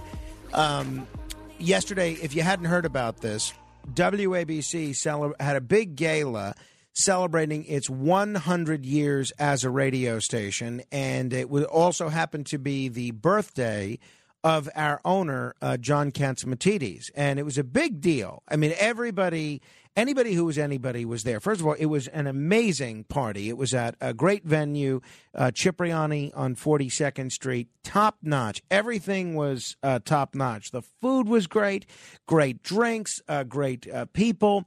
The music was great, and um, it was one of those things. It was a good balance. The music was exactly my sweet spot, which it was was it was loud enough if people wanted to dance or just enjoy the music, but it was still soft enough that if people wanted to have a conversation, they could do that as well. A phenomenal party, and I know the kind of work that goes in to planning a party like this. And I know the bulk of the work was done by uh, Margot Catsimatidis, but uh, really the whole radio station did put in a lot of work in making this into a reality. The president, Chad Lopez, and the program director, Matt Meany, Doug Kilzer, Stephanie Buongiorno, uh, everybody. And I'm not going to mention any more names. I shouldn't have even mentioned those names except for Margot because inevitably you leave a whole bunch of people out. But it was a wonderful affair, and I was flattered to uh, be invited. Now, uh, unfortunately, my uh, we, we my wife and I had a, a little bit of a child care issue. We were not able to uh, secure a babysitter, and um, she was really backed up with work. She was not going to be able to leave in time, so she didn't end up coming with me. So I went solo. So I'm rushing out of the house because, you know, it's just chaotic. Yeah, you know what it's like with a nine month old. And when you're about to battle traffic into Manhattan, it's just chaotic. So um, I, uh, I pick up my tuxedo at the rental place, and they had read about the event in the New York Post. They had read all about that it was going to happen. They said, "Oh wow, that's the event you're going to." Okay, so I uh, uh, take a quick shower, and I don't know if this happens to you, but I'd say eighty to ninety percent of the time that I sh- that I shave, I end up cutting my neck, my my skin on my face or my neck, and bleeding. Doesn't matter what precautions I take. Doesn't matter what kind of razor blade I use. It doesn't matter what kind of aftershave lotion I put on after I shave. I've tried it all, and I'd say still 80% of the time I end up bleeding. Now, it's only usually a little bit, but, you know, usually I'll, I'll wait to put on clothes so as not to get blood on everything. But when you're in a hurry, you don't have that luxury. So I, uh, I, I, I shave in the shower so that I can do all my bleeding while I'm in the shower and I, um, you know, do my thing, put on my tuxedo, and sure enough, even though I thought I was done bleeding, I get blood all over my collar, which is bad news because it only delays me further. So uh, I said to Rachel, Rachel's always got a Tide pen ready to go and all sorts of other cleaning agents. She is a, a cleaner par excellence. I said, honey, you got to help me out here and help me get this blood off my collar. She does, and I get the blood off the collar. And then I start making my way into Midtown Manhattan, and even though traffic's going the other way, I hit a tremendous amount of traffic.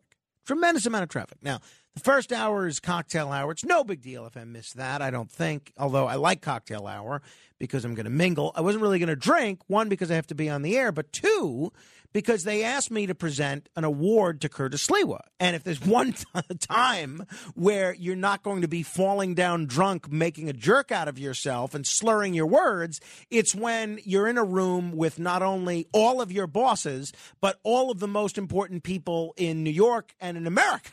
We're in in this room. It was an A list room. So I would, would not going to drink anything at cocktail hour anyway. And I hit so much traffic. I said, all right. Usually I try for parking on the street. Not going to do it. I don't care what it costs. I am going to find a parking garage. I'll tell you what I'm going to do save a little time. I'm going to go on to a parking app that I have and book a parking spot right near the venue so and pay for it so that I can just uh, leave my car there, jet over to the venue, get in there, be ready to go. Now, sure enough, as I'm driving in, I booked my parking venue $29. $29 from Midtown. Parking anywhere for $29 in Midtown is the equivalent of parking for free. I mean, that's nothing. And then, sure enough, sure enough, I see now Rachel and I are now sharing a vehicle now. We're sharing her SUV. I see that uh, for an SUV, they call that an oversized vehicle, and there's an extra fee of $15. Oh, yes. So it's now $45 that I just paid. Okay, still worth it to save the time. There's so much tra- traffic in Midtown that I'm trying to get to the parking garage and I just I can't get there. It's one of those things. This street is cut off. This street has a prohibition on right turns. That street has a prohibition on left turns. You, the, the address says blankety blank Park Avenue. Okay, does that mean the entrance is on Park or is it on 43rd? Is it on 43rd or is it on 41st? My GPS says I'm there already, but I'm not there. And now I'm circling like crazy trying to find this parking garage. I can't park somewhere else because I already booked this. And then I see on the street there's a parking spot on the street. I said, This is great. Let me park on the street. And uh, I said, All right, okay, let me see if I can cancel my parking reservation. It won't let me cancel my parking reservation. It will not let me cancel it. So I'm in for $45 no matter what. So I'm, I'm ready to scream. And now I'm nervous, okay? And which is the last thing you want to do before you're, you know, speaking before such a, an important body of people. I'm nervous now. And I, I, I said, all right, I'm going to try this one more time. And now I'm really running the risk of being late. And I um, go around one more time. Finally, I'm able to go to this parking attendant, this parking garage, leave the car there, run over. And now it's just great. I'm now nervous.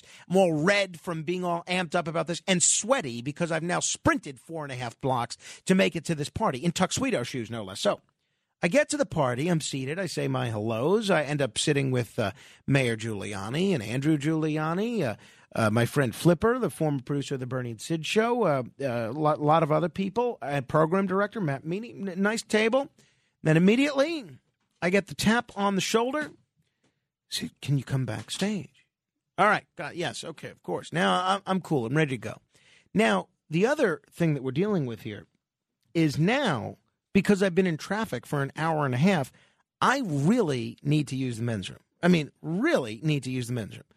But there is there's 600 people in this room. So it's not a room that you can maneuver around easily, right? You can't just hop over to the men's room and then hop right over to the backstage area. I mean, everything takes a, a long time to navigate. So I realize I'm not going to have an opportunity to use the men's room until after I give my remarks presenting Curtis with this award. So I go backstage and I see they uh, they start the kind of presentation with John Catsimatidis, our owner, and Chad Lopez, our president, doing sort of a, a thing, and they're talking and everything. And it was good and it was amusing. It was short and sweet. And John is basically, I see, hurrying Chad along to get the program going. Chad comes off stage and he says, in words of substance, yeah, John John just wants to get to the music and get to the program. And uh, he doesn't want me to say anything. He doesn't want long speeches. I want to talk about the ratings and the great things we're doing and the successes we're having at the radio station. But John just wants to get right to the music.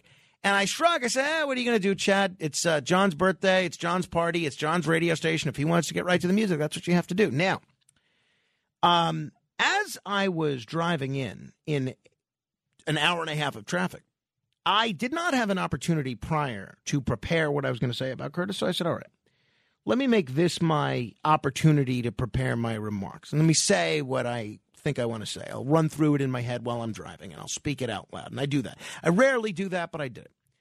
And lo and behold, I timed my remarks because, by the way, the remarks they gave us initially, I think I have the script here. Let's see. Yeah, okay. The ori- uh, yeah, the original script was something to the effect of, "I'm Frank Morano uh, from the other side of midnight. Here's Curtis Sliwa." That was the if to accept the award for 28 years of service. So I said to Stephanie, who gave me this script, I said, "Stephanie, there's no way I can do this." I said, uh, "I'd like to talk about Curtis for a minute or two. Okay. She said, "Fine, sure. You know, we're trying to keep it short and sweet. You could talk for a minute or two. Fine." So I'm in the car. And I timed my remarks because I told her that I would go a minute or two. And my remarks about Curtis were about 18 minutes. About 18 minutes. I said, "All right, this is not going to be good. I got to figure something else out. They're going to they're going to boo if I go 18 minutes." I mean, I mean this was great stuff. This was like half roast, half Academy Award. I mean, this is just just it was beautiful, beautiful stuff. So I said, I can't do this. I got to shorten this. So I'm cutting this, cutting that. And this is while I'm driving and while I'm navigating traffic. And then I work it down to 14 minutes.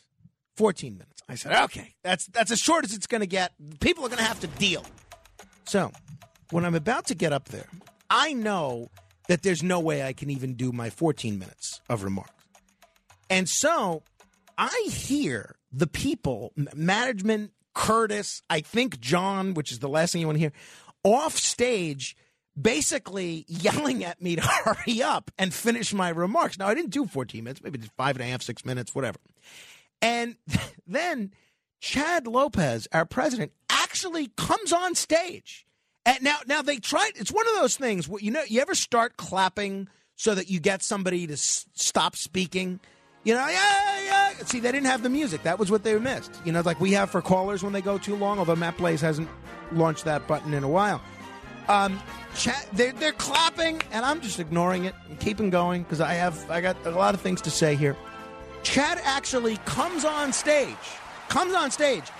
If he had had a hook, he would have pulled me off with this hook. And uh, and then I finally wrapped up and I said, you know, here's here's Curtis Sliwa. And I was not about to go back to where I came from and deal with Chad and Curtis and everybody yelling at me for speaking for for far much longer than they expected. So even though I have no idea where I was supposed to go after my remarks, I left the stage on the opposite end. I went the other direction of where everyone else was so I could avoid that interaction. I actually ran away uh, so that I wouldn't have to deal with getting reprimanded for speaking so long. So that I'm thinking, did I speak too long? Did I speak too long? Okay. So then everything is uh, is going well. We start. We sing "Happy Birthday" to all the Virgos. Commissioner Ray Kelly was there. Uh, John, obviously, a lot of other people, and then Larry Kudlow comes over to me. Says, Frank, good to see you. Because, well, you know, I talk to Larry from time to time. I don't really see Larry Kudlow. And, you know, I used to work on his show. We have a good relationship. He's been on this show, and I've been on his show. You know, he's, you know, an interesting guy, and we go back a long ways. And um, Larry says, Frank, I've never heard you talk so much. I said, Well, Larry, I thought you said you listened to me on the radio. He says, I do. I still have never heard you talk so much. He says, eh, and he laughed, and it was great. So then um, that was that was that. A little bit later, towards the end of the evening, everybody's more relaxed. The party's about about over. Everyone's almost gone. They have this little side area with a bar where everyone's sort of congregating, stretching their legs, and the party ends. Party ends, and I'm saying hello to everybody, saying goodbye to everybody, you know, about to about to leave. And Chad stops me, and I said, "Hey, Chad, you know, great party, congratulations." And he says he has a few choice words for me, which I won't repeat on the air. But he said, "W- "What was the matter with you? Did you think you were doing a four-hour radio show? I told you, I, I, I told you they weren't even letting me speak. What are you going on forever about about for? I told you, short, short, short." So, uh, and then I said, "Sorry, but you know, tough. He should know better than to give me a uh, a microphone." Now, as I mentioned, the real highlight for me uh, in addition to paying tribute to John and the radio station and everything, was I viewed this as an opportunity to get a whole lot of books signed. So I brought a duffel bag with me because I started accumulating all the books at home of people that were going to be in the room And then I started accumulating books of people that might be in the room. I knew Cousin Brucie was going to be there. Okay, grab Cousin Brucie. I knew um, Tony Orlando was going to be there. Grab Tony Orlando's book. I know Governor Paterson's going to be there. Grab Governor Paterson's book. I know Dick Morris is going to be there. Grab Dick Morris's book. Well, I have two Dick Morris books that are unsigned. All right, let me grab them both. You've got a problem. And then uh, I knew Kudlow was going to be there. I grabbed Kudlow's book. And now this is a lot of books. And then I'm thinking, well, wait a minute. Alan Dershowitz goes on with John Catsimatidis every day. Should I grab Dershowitz's book? Yeah, let me grab Dershowitz's book. Well, Rich Lowry goes on with Bernie and Sid every week. Should I grab Rich Lowry's book? Yeah, grab Rich Lowry's book. Okay. Charlie Gasparino goes on with with uh, John Catsimatidis every week. Grab Charlie Gasparino's book. Sh- uh, let's see. Uh, Bill Bratton, his new book. I've got the old one signed, but I don't have the new one signed. Oh, is he going to be there? I don't know. All right, let me grab Bill Bratton's book. So I'm walking around in a in a room that's very crowded with a giant duffel bag of books.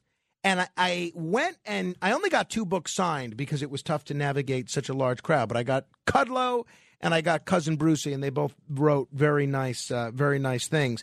So, um, so that was that. And then at that pseudo after party in the in the kind of side room where there's a bar, I see this guy that looks mildly familiar. Now, there's this whole group of people that works here who I have no idea who they are. I don't know what they do. I don't know their names. I don't. I don't interact with them except via email because I'm not here during the day. But I've seen them. So one of these guys, who I'm sure works here, don't know what he does.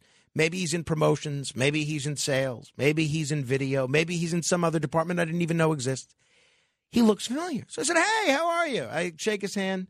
And uh, I said, Hey, uh, you know, I think we met. He says, Yeah, did we meet on Friday? Yes, that's it. Hey, uh, good to see you. Good to see you, Frank. He says, Yeah, oh, no, no. I thought you did really well in your remarks. I enjoyed that. I'm Alex.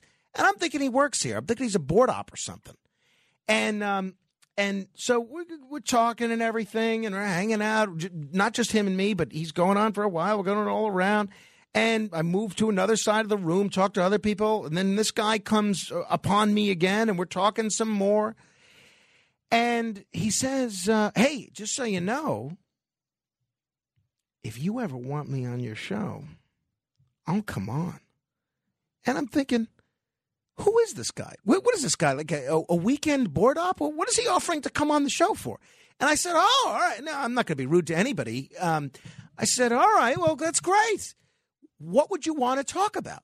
Which is my favorite thing to say whenever people ask to come on the show, which is often, and they very rarely will have an answer for this. And Alex Mitchell says, "This fellow Alex says, um, well, whatever you want." I said, "Oh, great." Great. Uh, I'll find you in the global email, the company email. Just let me know your last name again, Mitchell. And then I remember that Alex Mitchell was the reporter that wrote that piece for the New York Post about the 100 years of WABC. So he was here on Friday because he was working on that article. And sure enough, remember I was telling you how Chris Libertini was quoted in that article like crazy yesterday, even more so than John Catsimatidis? I see Alex Mitchell at the bar with Chris Libertini. Chris Libertini's trying to buy drinks and being as charming as I've ever seen Chris Libertini be as his payback for Alex Mitchell uh, quoting him so liberally in the New York Post. And actually, Alex Mitchell is a good reporter, so I probably will want to have him on in the future. But that was uh, it was interesting. Then um, obviously we had to come to work but there was this whole cadre of people that had a separate after party at another bar in uh, in Midtown. But it was a, a great time. I have posted a number of pictures from the evening. I think the the professional photographer Jill is going to be posting some photos soon. But what I've done is I've pr- posted some photos on Facebook at facebook.com slash Morano fan, some photos on Instagram at Morano Vision. That's M O R A N O Vision. And some photos on Twitter at Frank Morano. None of the same photos. So if you want to see all the photos that I have in my possession, you have to follow me on all three platforms. So that's on Twitter at Frank Morano, uh, on Instagram at Morano Vision, and uh, then on uh, on Facebook at facebook.com slash Morano fan. So that is the incredible true story of uh, the 100th anniversary gala that we participated in yesterday. I must say, a good time was had uh, by all. Tony Orlando came over to me, gave me a big hug. It was great to see him. And he basically reprimanded me for not inviting him on the show more regularly. I said, Tony, you know, I'll be honest. I didn't think, you know, I thought I, I thought I was sort of inconveniencing you by asking you to stay up until one a.m. He says, No, I don't mind. I'll come on all the time. He said, I thought I didn't do a good job last time. Maybe that's why you haven't got, had me back. So I told him we'd have him back next week, and I'm looking forward to uh, to that. Um, now, Alex Barnard was there. He was the only person on our staff that did not wear a tuxedo. And This is uh, true. Yeah, that's why we all acted like we didn't even really know who he was, but uh, he was there nonetheless. Right. Well, so to burst your bubble on that, you know, uh, the birthday boy himself, John, who, by the way, happy birthday, John Catsimatidis, uh, didn't wear a, a tuxedo himself. Uh, well, Yeah. then uh, He I mean- wore a suit with a red polo shirt. He didn't even wear a tie. I, I do feel like you're in a little bit of a different position in the WABC hierarchy yeah, than but John if is. you can't, you cannot talk smack about anybody. Well, hey, you you were going to talk smack about me. You planned on it. I know Um, you did. Well, no, I mean, according I, I to you. I know that's I know. true. Yeah. Um, one of the things that I thought was fun about the the behind the scenes, by the way, from this uh from the awards ceremony was Doug, who you mentioned on air, came up to me about maybe one or two presenters before you and it was like, Where's Frank Morano? Where is he? Where is he? Where is he? And I said, Oh, I, I saw him. He went over to that table and he said, Well, I need him to be here, like backstage, because he's about to present in a second. And I said, Well, I mean, I just saw him two seconds ago. I'm sure he's gonna. I'm sure he's, you know, o- over there. And he said, Fra- Frank Morano. Do you have? He, he he touched his ear because he has an ear set. He's like, Frank Frank Morano. Do do we have Frank Morano? Do we have Frank Morano? You know, like he, he That it was was like a CIA uh, mission of sorts. Like it was it was really funny. And then two seconds later, you were there, and so I thought, uh, uh, you know, Yeah, they only, so- had to, only had to ask. I mean, I'm not I'm not difficult to find. Right? No, you're not. your your speech went on longer than Curtis's acceptance. That's true. That's true. Of the award now, and the first thing And it Curtis did read like his Wikipedia page. the fir- the first thing Curtis said to me, and he goes, comes up to me and he says, "What the hell was that speech from Frank? What did he do? Read my Wikipedia page?" First of all, I don't think that a lot of that is on his Wikipedia page. And you know what? Curtis is going to have to deal. Curtis spends 12 hours every weekend uh, attacking me in uh, a manner that is completely inaccurate, and he's going to have to deal. That's the bottom line. You know what? It is Frank, what it is. Frank, if I may add, you were you were like a librarian returning the rental books, looking for these people to give autograph That's autographs true. from. That's true. That's true. And also, I was, I, at one point, I was actually chasing Dick Morris out of the building. I, I, I didn't catch him, but that was disappointing. And also, too, I thought Joe Piscopo was phenomenal. Yes, was- you know, uh. Piscopo performed. Deana Martin did a great job. Vinnie Medugno did a great job. Tony Orlando did a great rendition of uh, Tie a Yellow Ribbon. Uh, Alex Barnard and uh, Face Stealer, they did a great rendition of live streamed crimes. Uh, really, really well done uh, overall uh, by all the musical artists. So really, just a, a wonderful night. So that's uh, that's my perspective on on everything that uh, that happened. Now, most people said that they enjoyed my remarks about Curtis, and uh, if they didn't, then uh, that'll learn them. Yeah, I mean, they won't have me speak at the next event. I guess that's that's the deal. All right, 800 848 9222. That's 1 800 848 9222. This is The Other Side of Midnight. Straight ahead. The other side of midnight.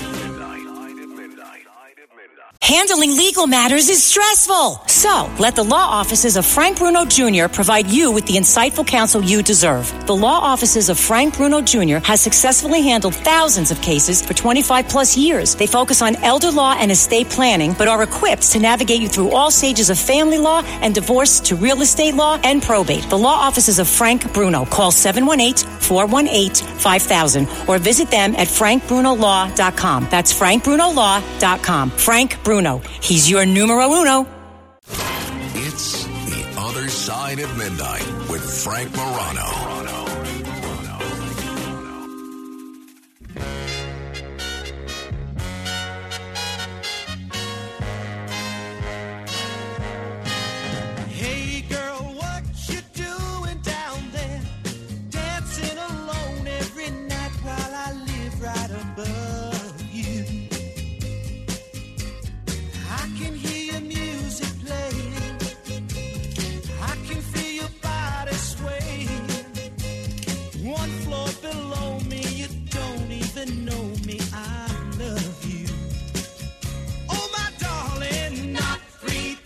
Ceiling if you want me. Mm-hmm. If the answer is no, oh my sweetness means you meet me in the hallway. Oh, on the you ain't gonna show. The great Tony Orlando and Dawn knocked three times. He did not sing this song last night, but he did sing. Um, oh, he did sing this? I heard him sing Tie a Yellow Ribbon.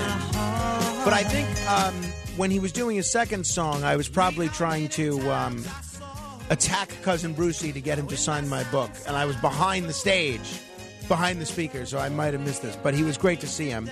And he certainly was, is still a great performer, in spite of the fact that he's in his late 70s. Uh, really just tremendous. I'll tell you who was great to see was uh, Frank Siller from the Tunnel to Towers Foundation. And uh, they have, he was telling me about some of the great work that they are doing uh, going into the um, going into this walk on September 25th, and I'm going to be there. And uh, he thanked me for uh, the money that we're raising. I said, Frank, there's no no need to thank me. Uh, first of all, it's all our listeners. They're the ones that are doing all of the work in uh, making your work possible. And he said, well, thank them on my behalf. So I'm thanking you from Frank Siller. If you haven't yet done so, I would really appreciate it if you could make a donation of some amount of money, whatever it is, to the Tunnel to Towers Foundation. Uh, you can go to walk.othersideofmidnightshow.com. That's walk.othersideofmidnightshow.com. So far, uh, gotten uh, $25 from Joe from Huntington, $25 from my brother in law Josh, $10 from uh, Marianne Boudin, and uh, we've gotten $250 from David Ball, $125 from Donna. I think that's Donna in Huntington. $100 from uh, E. O'Brien Murray. $100 from Ellen Bess. $100 from Paul Regali. Uh, $50 from my mom, Stephanie. So if uh, $25 from Jody Fendrick. So if you haven't done so yet, please make a donation. Just go to walk.othersideofmidnightshow.com and you'll help a great organization do some great work. And uh, you, if you know, you'll you'll send us, you'll help send a message about our show and our place in the WABC hierarchy. And maybe if people see that we raise the most money of all the hosts, they'll say, "Okay, well, we don't care that Frank spoke forever in introducing Curtis." We still like him uh, because not only is he number one in the New York area, but at least he's helping to get get some great contributions to the Tunnel to Towers Foundation. So if you want to make a contribution, you can go to walk.othersideofmidnightshow.com. We are going to have a um, I'm going to work on putting together the details of this tomorrow, but we are going to work on putting together a charity softball game. Now, it's not so much a, a celebrity softball game, but a charity softball game. So it's going to be Saturday, September 17th. And if anybody wants to go to that, it's going to be on Staten Island. You can email me. I'll give you the details. I think what we're going to do is anybody that wants to work, wants to watch, or anybody that wants to play, we're going to ask them to make a small contribution. So if you want, if you're interested in that, it's going to be Saturday, September 17th. Go to uh, you can email me frank.morano at uh, wabcradio.com. I'm looking forward to that very very much. All right. Next hour, we are going to go live to Atlantic City with Harry Hurley. A little bit later, Brian Kilmeade will be here. It was great to see him yesterday. Uh, we'll even talk butter next hour. A lot to get to. This is The Other Side of Midnight. Until next hour, your influence counts, so use it.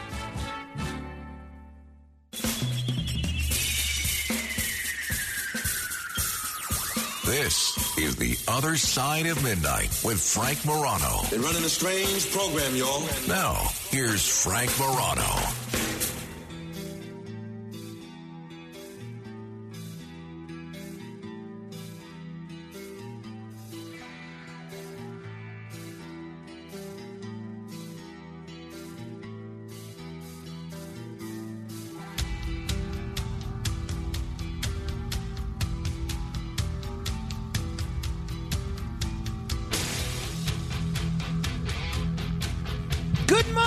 Everybody. This is The Other Side of Midnight.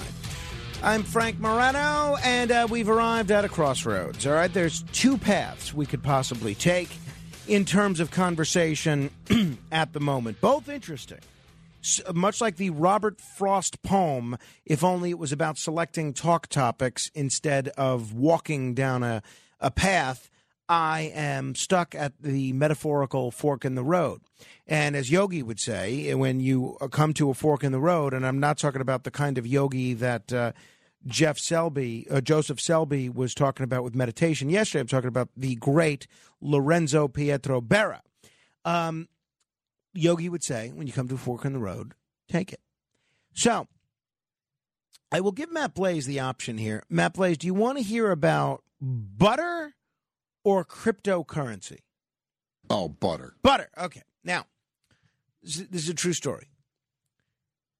Sunday evening, Doherty's, Atlantic City. By the way, we're going to do the AC report with Harry Hurley coming up, coming up in about 20 minutes. Um, we're talking where, where it's Rachel and me, young Carmine, my cousin Andrea, my favorite second cousin Andrea, my second cousin once removed, Kathy, her husband Howie, um, Howie's son Scott, who technically is my step second cousin, uh, my uh, Scott's wife Jody, who technically is my step second cousin in law, and uh, my um, and and Scott and Jody's two little children, who technically are my step second cousins once removed? But we all get along very well. We all go back a long way, so we just call each other cousins. But if you're being technical, that's the that's the proper referencing there. So it's before the appetizers come out, and they're passing around rolls. Rolls are quite good, and people are having butter on the rolls. And there's a whole big discussion about how the butter tastes unusual. And Andrea, who is dating a master chef, who's got all sorts of restaurants in the Philadelphia area, very well known in the chefing community. Andrea says, I know what the problem is here. The problem is that this butter is unsalted. She said her boyfriend, I don't know if he wants his name used, so I won't mention it. My, her boyfriend left some butter at their house couple days ago. And sure enough, Jody, at their summer house where they're all staying, and Jody's daughter, Reagan, um, put some of this butter on her toast and she was complaining about the taste. And her mother thought that she was just being a brat. But she tries it and she realizes the problem. The butter was unsalted. Unsalted. And these guys are all having a lengthy discussion all about how unsalted butter really doesn't taste like anything. And then they said uh, they're they're eating the butter on the rolls. They're all enjoying the rolls, but they're all complaining about the butter. And I'll be honest, I don't really eat rolls uh, because one, I don't want to spoil my appetite, and two, I'm always trying to stay away from carbs because I, I put on weight so quickly. So I'm listening to everybody go on and on about this butter. I said, all right, let, me try this. So Rachel passes me a roll. I put on some butter. Tastes normal to me.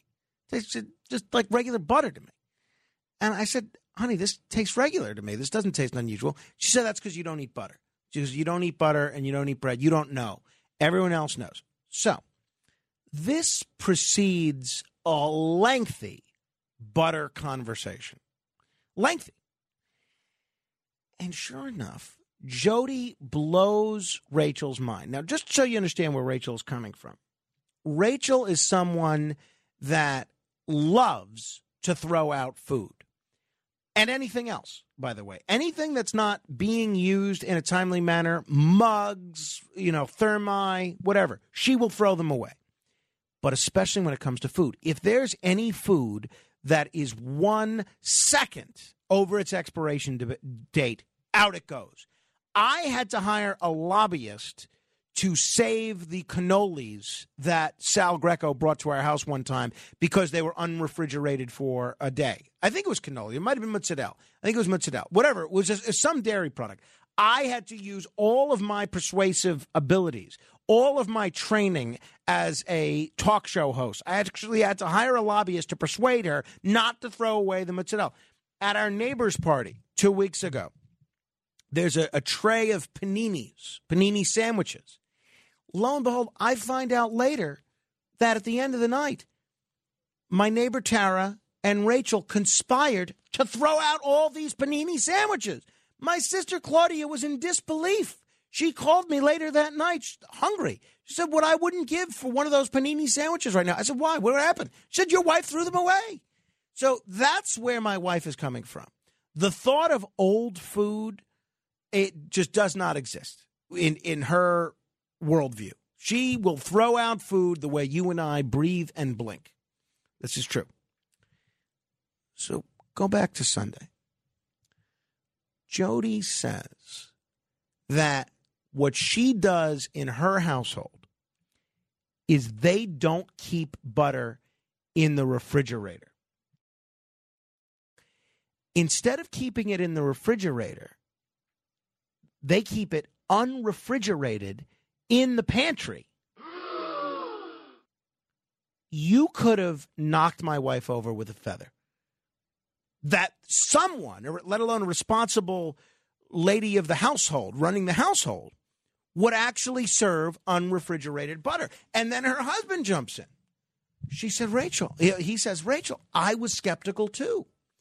I always thought butter had to be refrigerated, but I have to tell you, since Jody turned me on to this method of not refrigerating butter, it goes on so smoothly. It goes on, uh, it, it comes out of the container, whether you're talking about butter from a bar or just plain old, you know, butter from a stick. It's like, um, it, it's like I, something I've never experienced before. And they were going on and on about how they thought this was the only way to serve butter. Rachel says, doesn't it go bad? And um, they said, no, no, it doesn't. It doesn't have to be refrigerated.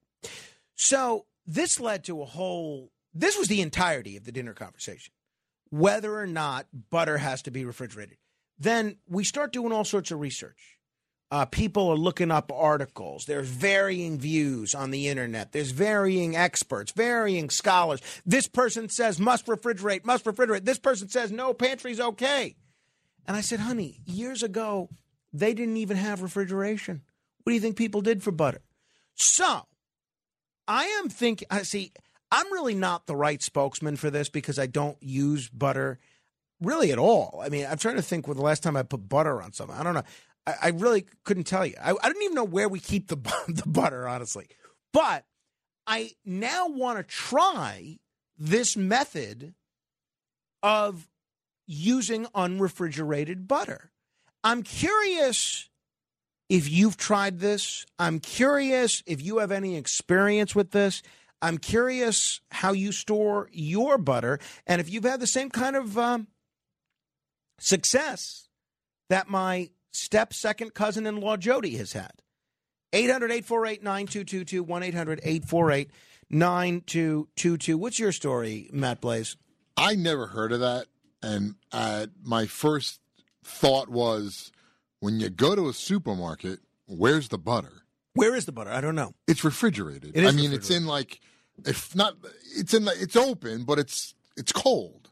So that's my first thought. Now I'm looking it up too, and I'm seeing articles that says if it's salted, you can leave it not Ah, so that's the thing. We know of Jody's fondness for salted butter. Maybe it's Right. because it's salted she can get away and with this. depending on the brand of butter, how much salt is actually in the butter. But so, just to go back to the salted conversation, apparently almost everybody uses salted butter. The only people that use the unsalted are people like my cousin Andrea's boyfriend, who's a chef, because I guess you cook with unsalted butter and you don't use it to spread on things. Right, and that makes sense. So, will you try this? Will you join me in trying this unrefrigerated butter methodology? I, I do have salted butter in my house, and I will take it out of the refrigerator and try it like a day later and see what Uh, happens. let please do 800 848 9222 800 848 9222 let me say hello to johnny in garden city hello johnny Johnny, Johnny. Oh, can you hear me? I got you. I got you. You got Matt Blaze there for a minute. No problem. So uh, this happened a few weeks ago. I was on a date with this girl I know. Went to the beach, packed some food and beer, and um, she gives me a beer, and the beer it was expired.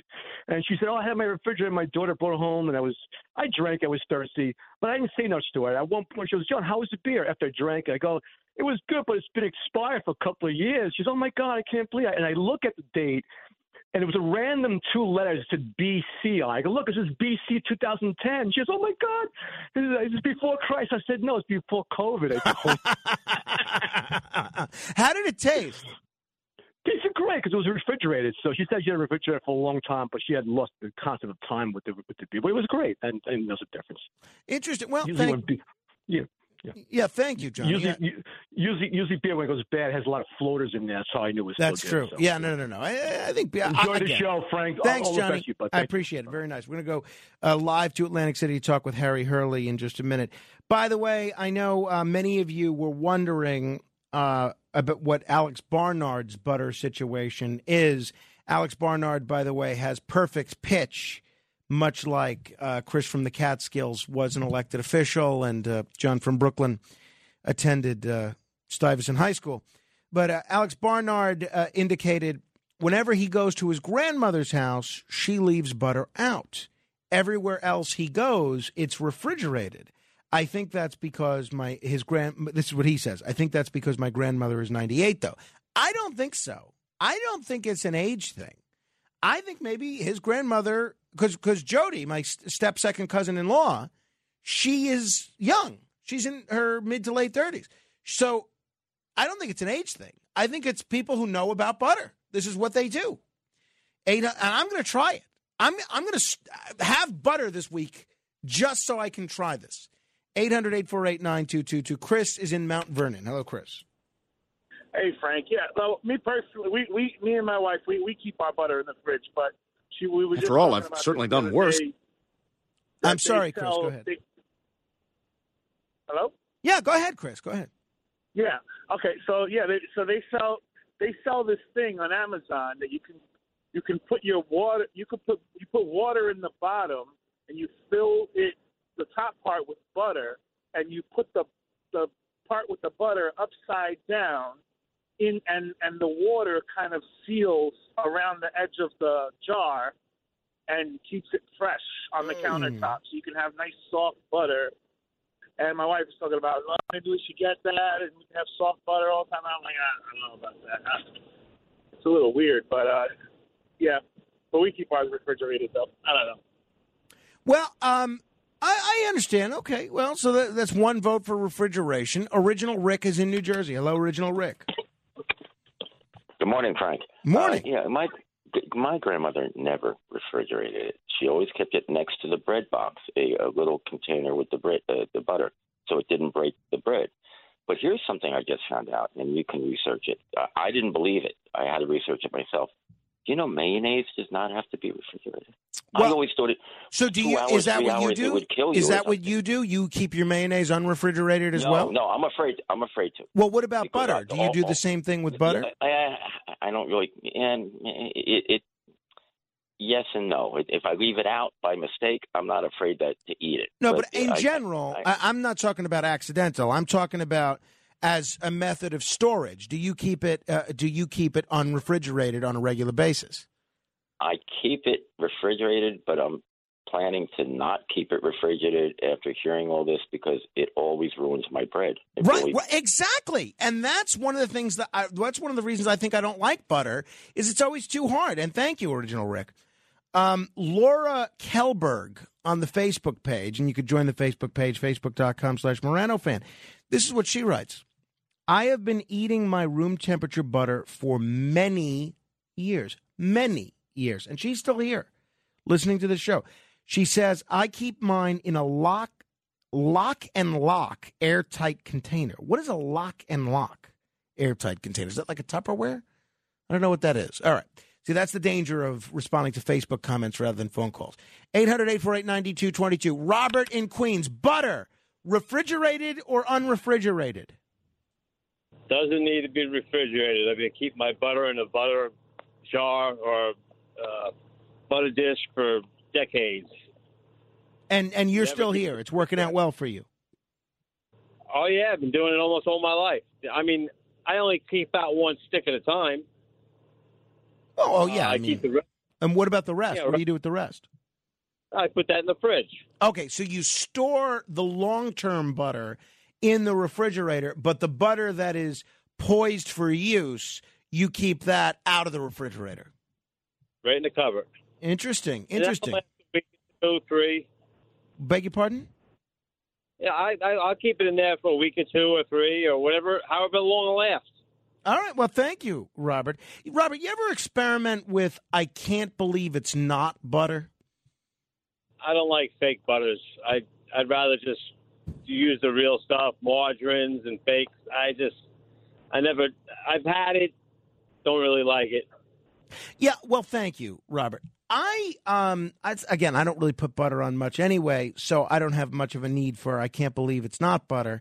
But my wife uses that once in a while, and I recently looked that up, and apparently it's basically margarine. Um, she uses it. I think she uses it for cooking, if I remember correctly. You know, to grease a pan or something, so that she doesn't use olive oil like I do, and then scald uh, our son when he's crawling around by her feet, which is one of the reasons that she's a far better parent than I am. But um, it is interesting because if you're used to, I can't believe it's not butter, and all of a sudden somebody plays a trick on you and they replace that with real butter, the consequences could be disastrous, just as they were for Peter Griffin. That's how he ended up in a straitjacket. After all, I've certainly done worse. I replaced Peter's I can't believe it's not butter with real butter. But what? But I I can't I can't believe what uh, I don't know, Doctor. Looking back, I think it may have been real butter. Your husband murdered three children. Lenny in Fort Lauderdale. Lenny, it's hot in Florida. What do you do about butter? Butter. Uh, I discovered about six months ago, maybe to a year, leave the butter out. It's much better. Easier to spread, not a pain in the butt. Put it on a bagel or putting big lumps of hard butter on top of a piece of toast. Uh, I'm all for the non-refrigerated butter. Uh, well, Lenny, you've got a convert in me between you, uh, Jody, and um, r- the original Rick's grandmother and Alex Barnard's grandmother, who I understand listens to this program. Um, I am going to try this. I am on jumping on the unrefrigerated butter train. What about you, Matt Blaze? I'm gonna try it. I'm You're gonna gonna try it. it. So uh, this take- is we might be able to start a real societal trend here and just do like a, a Boston butter party. Get people to open up their refrigerators, whip out that butter, be it whipped butter or sticked butter or tubs of butter, uh, whether it's butter for popcorn or corn on the cob or toast or corn muffins. Do people put butter on corn muffins? I think Yeah. they do. Or English muffins or bagels, whatever the case may be. Rip that butter out of your refrigerator and put it on the table because this town needs an enema. 800 848 9222. Ed is in Massapequa. Ed, what's your butter situation? Well, hello, sir. Thank you for taking my call. Um, I want to say I knew this girl from uh, from Florida, and she always had butter out on the table. And I don't know if Land O'Lakes, and I don't mean to give them any kind of accolade or praise now, but um, she would always have the the butter on the table, you know, and it was out. And uh, I don't know about you know how how good it is or how long it'll last, but I prefer sticks. You keep the rest of the sticks in the refrigerator, but whatever you're using for like the week, I guess it doesn't go bad. So I'm with I'm with these guys from Florida and the rest of the guys you just mentioned. You know, leave it out. I'm doing it, Ed. I am on this situation. I am on the butter train, the unrefrigerated butter train. Hey, here's a guy that's a real expert calling in. Ed the milkman in New Jersey. Ed, you are a professional. The rest of us are just amateurs when it comes to dairy. What's your what's your recommendation on how to consume and how to store butter? Well, if we think about it, uh, years ago, my mother, my grandmother, we had a butter dish with a cover that they kept one stick of butter in on the table. The rest stayed in the refrigerator. And if you go to almost any diner, or restaurant, and they bring out the butter in those little. Uh, it's called a butter cup, and you peel the top off and you spread the butter. Um, those restaurants don't keep that refrigerated. It goes on the table, back to the kitchen, on the next table. Uh, the only thing that they keep in the refrigerator is what they have in stock. So I I will I will again Ed as a professional, what do you do in your own household? We keep it in the refrigerator. Actually, I use whipped butter at home. But so whipped whipped or sticked, what's the difference? Why why do you keep it refrigerated? I, my wife just does. Or just I don't know. Well, you got to check with her. I want I want you to report back. Ed, thank you. You know, I used to watch this show, um, The Single Guy. I think it was only on for one season. You remember that? It was on NBC. You know what NBC would try to do is they had these monstrous hit shows on on mostly Thursday nights, but other nights as well. And so what they would do, they had Friends on at eight, and then they had Seinfeld on at nine, and then they had ER at ten. So that would leave two gaps for them: eight thirty between Friends and Seinfeld, and um, nine thirty between Seinfeld and ER. So they could put any shows on there, and they would get monstrous ratings. And sometimes, if the shows were good, they would uh, become little hits in their own right. And they would start another night based on must see TV, based on that show, like Frasier or, uh, you know, or these other shows. Sometimes the shows were not great and they didn't take off. But one of the shows, like Suddenly Susan, uh, Caroline in the City, I think Suddenly Susan did okay, but uh, Caroline in the City. And one of them was The Single Guy. Really an interesting show. I liked it. I mean, it was it was good for what it was. It was a sitcom, let's face it. Ernest Borgnine played the doorman on the show in a recurring role. I thought it was clever. I mean, the fact that I still remember it 25 years later, I think is very telling. But there's this one episode where the main character, who's a single guy in New York, uh, he starts dating a famous, not famous, but a well known spokesmodel. And she's the spokesmodel for a product called Butter in a Can. And years later, and I always thought that was a clever idea. or Have a butter in a can. And I, I, I always, I have this jingle, and keep in mind, I have not seen this show in 25 years, right? But I still remember the jingle, and I looked for it. I couldn't find it online. I still remember the jingle for this fictitious product on this fictional TV show for butter in a can. And the way the jingle would go was if you like butter, you like butter better. You'll like butter better in a can. Ooh la la. And uh, I can't help but think that maybe if we can get a jingle for unrefrigerated butter, maybe we can make this a worldwide trend or at least a, a national trend. Look, we got a, a highly rated show here. You couple that, a great idea with a great jingle. We have a lot of musical people that listen. We have uh, Alex Barnard, a master of uh, death metal, who performed last night at the WABC Gala, did a great job with Tony Orlando and Joe Piscopo. We got Andy B. We got uh, Stevie G and the Destroyers, who who has our theme song. What about one of these guys should come up with an unrefrigerated, salted butter jingle in line with what I just described. You, if you like butter, you like butter better. You like butter better in a can. Ooh la la. 800 848 9222. Uh, Harry Hurley is here. We're going to talk to him about things other than butter in just a minute because, uh, as Lyndon Johnson would say, the uh, nation can afford both guns and butter. Roger is calling from the Commonwealth of Massachusetts. Roger, uh, what do you think of the uh, primaries yesterday? Uh, I was just a little bit disappointed with with the uh, governor's. Uh, uh, I was, you know, simply because I voted for the other guy. I'm, I'm, I'm the, the guy that was voted on the Republican side. He just runs too many of the the talking points, whereas the one that the, the Republican candidate did not uh, get in. He was simply a businessman with that mentality. Uh, So you voted in the Republican primary, I guess, right? Not the Democratic primary. Well, actually, uh, independent. They gave me Republican. Uh, I, I was Republican, but, I- but I switched to independent. And for some reason, they just handed me a Republican ballot. I didn't think to myself, you know. Anyway, Yeah. Uh, all right. But what, what's your take on butter? oh, uh, we were born and raised on unrefrigerated. The butter was always up in the cupboard, always up in the cupboard. And the funny, I'll get a funny little butter story is um, uh, we had a parakeet, And at supper time, you know, we have bread and butter along with our meals.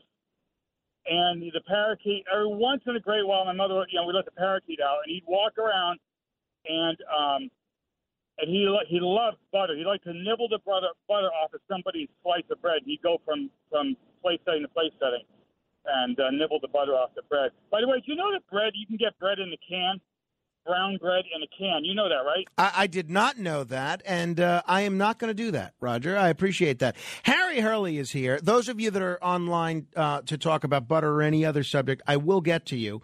So you're welcome to continue to hold. Otherwise, um, you know, don't. And our lives will just continue pretty much as they were. Uh, we'll go live to Atlantic City straight ahead.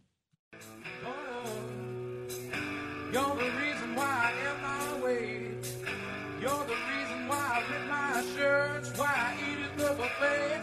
Butter. Butter. You got your very own kind of. We all live inside a butter world. Oh, butter.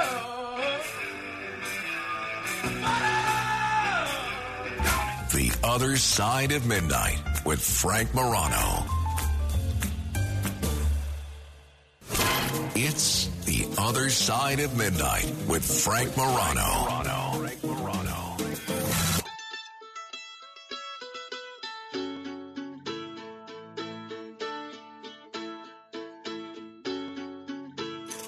This is the AC Report.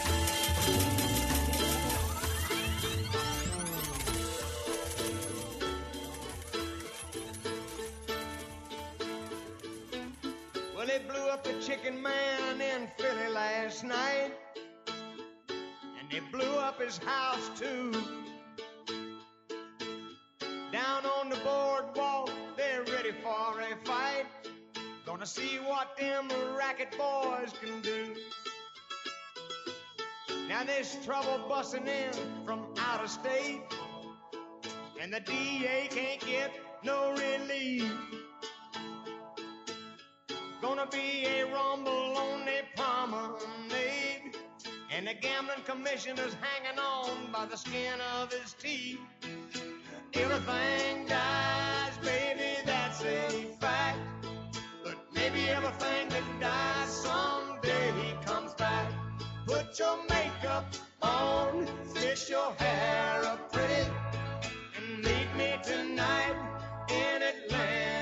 Ah, yes, it is time for our weekly look at one of the most interesting communities in all the world. And the man that will be our radio Sherpa on that journey is a terrific radio talk show host. He's with uh, WPG in Atlantic City, also happens to be a former Trump casino executive, one of the most influential media personalities in all of South Jersey, a very knowledgeable guy who you can hear regularly as a substitute for Brian Kilmeade on WABC and uh, on uh, Fox News Radio in general. It gives me a great deal of pleasure to welcome back Harry Hurley. Harry, it has been too long. It's great to talk to you.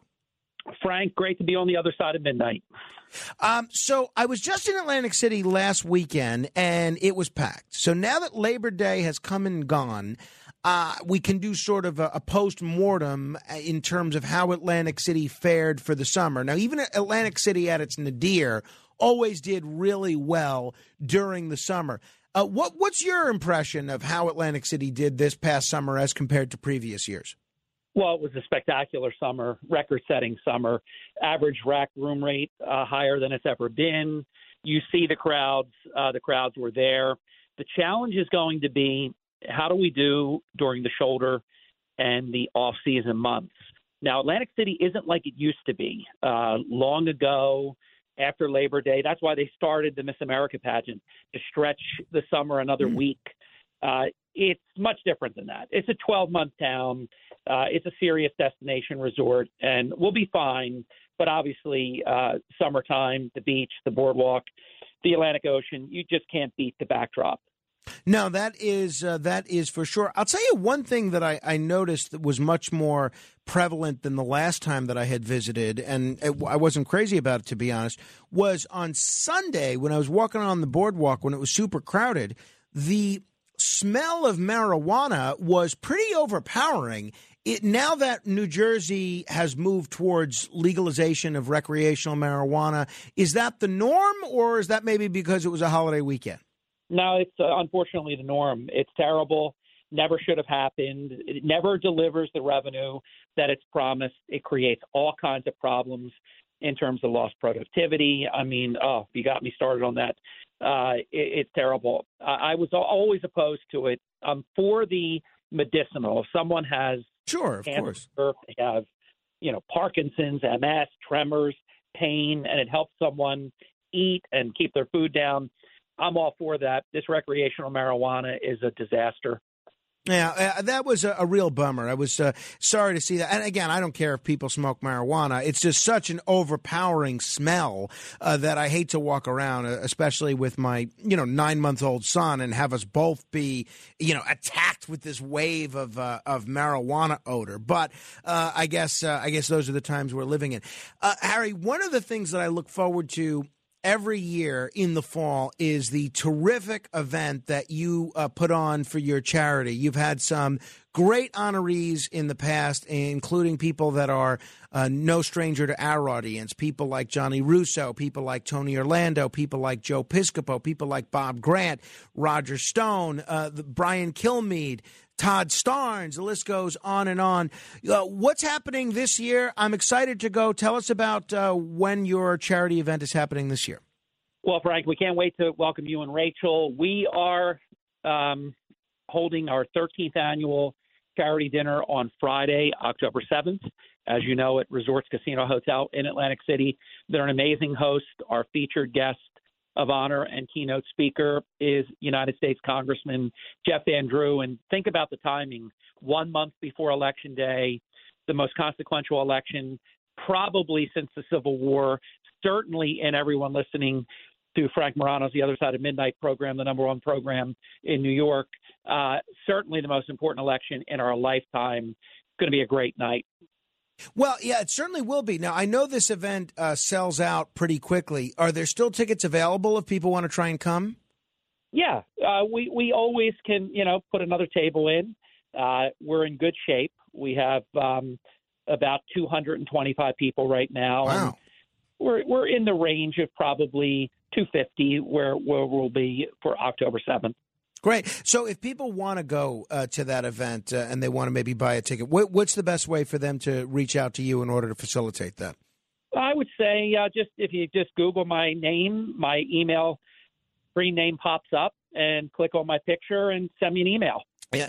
Now, uh, I know I've seen you at the uh, Talkers Conference, and you always bring a check from your charity to the Broadcasters Foundation, which does a lot of great work helping the uh, helping broadcasters that have fallen upon tough times and their families. Where else uh, does the money that's raised for these charity events go? Who do you help?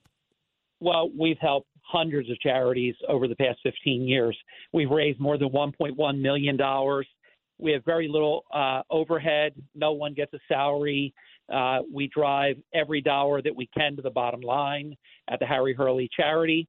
And I mean, it, it would take me probably an hour to tell you every wow. uh, charity that we've donated to, hospitals. You mentioned the Broadcasters Foundation uh, of America. We started out seven years ago with a $1,000 grant. We have upped it by $1,000 each year, and we're going to continue to do that uh, going forward. This year, we'll be bringing a check uh, for $7,000. So we help a lot of people, Frank. Well, that's terrific. I'm looking forward to being there. It's always a really special event and uh, one that I look forward to every year. Um, I did want to ask you about Governor Phil Murphy. Governor Phil Murphy is now term limited. Uh, he's appeared on your show several times, more so since the uh, COVID lockdowns. And even though I, I, think you guys are sort of on opposite ends of the political spectrum, it seems like both of you have sort of a respect for one another. And he certainly has a respect for your, the substantial audience that you've built in South Jersey. He was on Fox News Sunday, and they were asking him about running for uh, president. This is what Governor Murphy had to say when asked about that. Uh, I- I've said this publicly, and I said it to the president privately. He says he's running. Uh, I take him on his word. Assuming he does run, he'll have no bigger backer than yours truly. Uh, he did seem to leave himself a lot of wiggle room there, Harry. Since he can't run for reelection, what does your gut tell you about whether or not Governor Phil Murphy is going to run for president? Well, let's start with um, President Biden. I don't think there's any chance that he's running again because if you if you follow the uh, script, everything they say, the exact opposite is true. So they keep saying he's running. He might even announce early, might even announce before the midterms, which means you just all you have to do is default. They say the border is is uh, not open; it's closed. We know the opposite is true. Uh, in, inflation reduction, it, it raises inflation. Every single thing they say and do, the opposite is true. President Biden, good wishes, happy retirement. Zero chance he's running for reelection. 100% chance that Governor Murphy is running for president. 100% chance. You're certain? I, I, let's put it this way, and because he is a man of his word and he's a good man. We do disagree. I mean, our philosophy of governance couldn't be more different, but we are friends. We're not fake friends. Uh, and it does show that you can still get along. It used to be the way, as you know, Frank. Sure. It used to be the way that it was. You could disagree with someone politically and still be friends and, and still have a rapport. That's all changed, and it, it's really broken our country. But I, I give President Biden almost zero chance that he can run. I mean, he cannot conjugate a verb. He doesn't know what day it is. He doesn't doesn't know what he's saying. He's not going to run. I don't I don't blame them for saying he is running because you don't want to completely destroy your Mhm. only term by lame ducking yourself uh, right out of the box. He's not going to run. The only way Governor Murphy does not run for president is if President Biden does run for reelection because Governor Murphy is a good man and he'll keep his word. Well, it's going to be interesting. Now, um, another person you know quite well, not just from your media interactions, but from when you worked in the casino business, is uh, Donald Trump. You were his vice president long before Mike Pence was. Um, what um, What's your take on what Trump does? He's running. I, I don't believe he'll be charged. If he is charged, he's running anyhow. You you pass this prologue, you look at how long all that other stuff went on years and years. He'll, he'll be running for the nomination and he'll be running for president in 2024 with these same type of Russian collusion lies and all of this. Uh, no matter what happens, he's running. And um, uh, how about Chris Christie? Unlike a lot of the other potential candidates for president, you- uh, Chris Christie, who I know you also have a, a relationship with, Christie does not prepare. He he doesn't appear to be deferring to Trump in terms of a prospective candidacy. Do you see Christie going forward with a candidacy? Hundred percent. And so, so we're going to see a, a, a Christie Trump primary versus Murphy, and then whoever the Democrats put up. And, and, and Frank, by the way, not just uh, Trump Christie, Trump Christie, Trump Christie Pence, Mhm. possibly Trump Christie Pence, uh, and the governor of Florida, Ron DeSantis. I mean, it's it's gonna it's not going to be like 15 clown cars and the Democrats on stage um, with 15 podiums, but there'll be multiple challenges for the Republican nomination. And how do you handicap it? Do you think it's Trump's to lose at this point? That's the conventional wisdom. He can't lose. Can't lose. He can't lose. And the only way he's not the Republican nominee in 2024 uh, is if he doesn't run. Well, it's certainly going to be uh, interesting uh, to see New Jersey and so many of New Jersey's uh, statewide politicians, possibly even including Cory Booker, Cory Booker, playing such a prominent role in the uh, in the 2024 presidential race. We, we're we using you to monitor that. Hey, last week, By- Harry. By the way, Frank, Chris Yeah. Christie should have run against Barack Obama in 2012. He should have run in that election, and he would have won. That was his high water mark. So, do you think his time has passed at this point? It, it, it I don't want to say something like that because he's a good man. He's still a young man, and you know he has a lot to offer. But in in presidential politics, Mario Cuomo could have been president. He didn't run. He didn't think he could beat uh, George W. Bush. If he had run, he would have won. Um, it, it's timing, it's circumstances. Bridgegate was a bunch of, of hooey, but it really did. The, the Democrats that I spoke to about that, they were shocked at how much uh, damage they caused Governor Christie with that. Uh, his his high water mark was 2012. He would have beaten Barack Obama. You know, it's you're so right about uh, the the the importance of timing when it comes to these races. You know, a lot of people were critical of Barack Obama for choosing to run for president in 2008 before he'd even served a full term in the in the U.S. Senate. Uh, now, had he waited, which would have been the conventional wisdom to at least wait, defer to Hillary Clinton, see what happens, who knows what would have happened? He probably never would have been president. Right. Is what would have happened. Right. Bill Clinton, no Democrat. Al Gore, even though he became Bill Clinton's running mate, Al Gore wouldn't run. Dick Gephardt wouldn't run. Mario Cuomo wouldn't run. Remember how hot Mario Cuomo was with that keynote address that he gave. It was a Sure, shining city on a hill in San Francisco, sure. '84. stirring orator. Uh, his sons are not a pimple on his father's ass. Um, but uh, he was great. I've interviewed him. He was a great man and a Democrat, but a reasonable Democrat, not like these crazy ones that we have today. Uh, it's Bill Clinton wasn't afraid to run. And look what happened. Yeah, gum, Look, gumption. when you become the nominee, Frank, for president, Walter Mondale, who served four years as vice president, said the highest office he ever held was the Democratic nominee for president of the United States. If you are one of those two major party nominees, anything can happen. Mm. You, you disqualify your opponent, you are the president. And that's what happened. Basically, Bill Clinton just caught a wave. Ross Perot helped, and this this guy becomes a, a two-term president of the United States. Yeah, no, it's certainly it's fascinating to watch, and if you look at uh, every election pretty much since 1800, it's issues of timing, it's issues of luck, it's issues of circumstance, and that all all comes into uh, all comes into play. Uh, by the way, we were talking last week about this court decision which says that the casinos have been underpaying the state of New Jersey in terms of uh, its taxes. I know uh, there's going to be appeal an appeal on that. What's your take on how that whole thing went down and where it goes from here? The genesis of it is pure.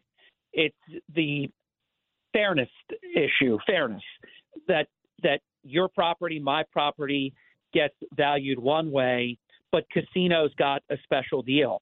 I'm concerned because what the casinos would owe if they were assessed differently, if they were assessed exactly like a typical property owner, it would be devastating, and there would be some that wouldn't be able to write the check. Uh, so I understand why the group Liberty and Prosperity, and they they got to give it to them because it's a tiny group, but they're mighty and they're they're ferocious and they they stayed on this and I think they were even shocked that they won. Uh, I think it will get overturned on appeal. Mm, Judges never like to get reversed. Mhm. I think it will get overturned. But there's a great case to be made whether you go equal protection clause, you can't treat one person differently than another. On the merits, the casinos should lose. But this is New Jersey after all. all things are possible. And I think they'll get a friendly judge and it will be overturned and they'll come up with some convoluted reason for doing it. For those who don't know on Frank's show, four casinos were closing. We didn't have a recession. We didn't have a great recession. We had a depression. Four casinos, tens of thousands of jobs hemorrhaged. Atlantic County, New Jersey was highest unemployment rate, highest home foreclosure rate in America. The casinos needed tax stability. Pilot, which is payment in lieu of taxes, was born. And it said, we're going to give casinos a number of years going forward where you'll be able to plan your business uh, plans knowing that your taxes are this amount. And I approved of it then. I still approve of it now. They're the largest producer in terms of revenue to the state. Uh, it would be very injurious if this actually goes down. And for those reasons, I hope they win. Mm. Uh, it's certainly going to be interesting to watch. Hey, uh, Harry, speaking of uh, of Atlantic City, you know Kelsey Grammer, one of my uh, favorite celebrities, who we've had on the show a bunch of times, including promoting his appearances in uh, in Atlantic City. I know he's coming back there this weekend. I'm assuming you've had Kelsey Grammer on his sh- uh, on your show at some point promoting this uh, Faith American Ale that he's been selling and that he's been serving down there on the Atlantic City boardwalk. Have you? the shocking revelation on the Frank Morano uh, other side of midnight. He knows me, I know him, but you ever have one of those things where it hasn't happened yet? Yeah. It is to happen. He loves Atlantic City. I think you know, and if you don't know, I wrote an article last night about Kelsey coming back this Friday. Uh, he's been here probably six times at least since last October, and he did make a declaration back in May he said, I love Atlantic City. And he's been hugely, unconditionally supportive of Atlantic City. Right. He's a, he is a great man. He's a good man. I- I'll tell you, I always said that the nicest celebrity I ever met was John Travolta. That was until I met uh, Kelsey Grammer. He was just in a real treat to spend time with. And if people want to see him, he's going to be in Atlantic City Friday and Saturday. I know he's going to be at Bally's on Saturday. Where's he going to be on Friday? Do you know? I do know. Uh, 10 o'clock, and it's 10 o'clock until there's no end time. And he'll be debuting, as you know, uh, he'll have a launch of his Faith American Ale, which has really been doing very, very well uh, everywhere that he's presented it. And by the way, this is perfectly in keeping with Kelsey Grammer. He is he is so well to do for many, many lifetimes.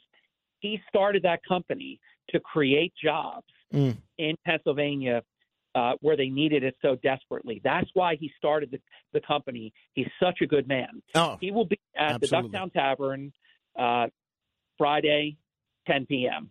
All right. Uh, Kelsey Grammer, see him Friday, Ducktown Tavern, see him Saturday at Bally's. Harry, finally, uh, nobody knows Atlantic City better than you. You've been working there and living there for literally decades, been on the radio there for decades. There's a lot of great uh, films that have taken place in Atlantic City. You have, of course, Atlantic City with Susan Sarandon and Burt Lancaster. You have Snake Eyes with Nicolas Cage, a number of others. If you had to pick, if somebody's an Atlantic City fan, whether they visit routinely, whether they live there, or whether they've never been, what's the best motion picture depicting Atlantic City? And by the way, so many movies have been made in part in Atlantic City. Uh, for example, the newest Halle Berry movie when she's the uh, ultimate fighting. Oh, yeah. um, a great film. know, we had the producer, yeah. Brad Feinstein, on this show. Yeah. So that was in Atlantic City. Um, it's just easy to default because it's so iconic. It's so well done. I love the storyline. I love the plot. You even see things like Lucy the Elephant. Uh, you see Resorts Casino Hotel, the first casino in the history of New Jersey. Uh, I'm going to go with Atlantic City, Burt Lancaster, Susan Sarandon. Well, uh, you can't go wrong with that one. Uh, that is certainly a classic. Harry, it's always a treat to to talk with you. I look forward to seeing you at your event in October. Thanks for always being willing to get up a little earlier for us. All the best, Frank. Thank you, Harry Hurley. If you want to comment on any portion of our conversation, you're welcome to give me a call. 800 848 9222. You can frequently hear Harry as a substitute for Brian Kilmeade. Brian Kilmeade will join us next hour uh, to go through some of the news of the day. This is The Other Side of Midnight. Straight ahead. The other side of midnight. It's the other side of midnight with Frank Morano.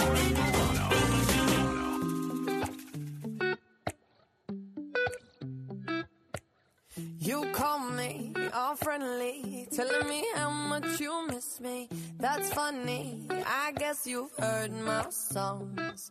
Well, I'm too busy for your business. Go find a girl who wants to listen. Cause if you think I was born yesterday, you have got me wrong. So I cut you off. I don't need your love. Cause I already cried enough. I've been done. I've been moving on since we said goodbye. I cut you off. I don't need your love. So you can try all you want. Your time is up. I'll tell you why. You say you're sorry, but it's too late. This is Dua Lipa, who is very popular these days. Um, and uh, if you ever want to know what kind of bumper music we're playing, join our Facebook group. Uh, just search on Facebook Morano Radio. Fans and haters. That's M O R A N O Radio. Fans and haters. You know, there was an interesting article on CNN.com, and I'm going to link to it on my uh, Facebook page at facebook.com slash uh, Morano fan. it basically it, it did take me somewhat by surprise, but not entirely by surprise. And you, I think you know since the Dobbs decision, uh, the where they overturned Roe versus Wade, that a lot of states have moved towards restrictions on abortion. Some of them have not, like Kansas, but um, one of and it's primarily the Republicans that are trying to ban abortions in a lot of these states, but in more than 140 Democrats in state legislatures around the country have participated in restricting abortion rights. So there's these anti-abortion Democrats in state houses around the country that have partnered with Republicans to restrict abortions. Now, in eight states that CNN looked at, there's these 140 Democrats. Now, in seven of those eight states, these restrictions on abortion would have passed with Republican votes alone. But there's at least one state that they needed those Democratic votes. So that's interesting. Give this a read. I think it may surprise you as well. Facebook.com slash Morano fan. Uh, we will talk a little politics with Brian Kilmeade coming up. Your influence counts, so use it. Hi, it's Ernie Anastos. You know, your thoughts can affect how you feel, and how you feel can impact your thoughts. Addressing your mind and body connection is the key to improving your overall wellness. Bergen Newbridge Medical Center is the largest hospital in New Jersey, providing comprehensive, equitable, compassionate, and high quality emergency inpatient and outpatient medical care, plus mental health services and substance use disorder treatment. The Bergen Newbridge team can address your total health needs in one convenient location. Call 201 225 7130 for an appointment or newbridgehealth.org. This is The Other Side of Midnight with Frank Morano. They're running a strange program, y'all. Now, here's Frank Morano.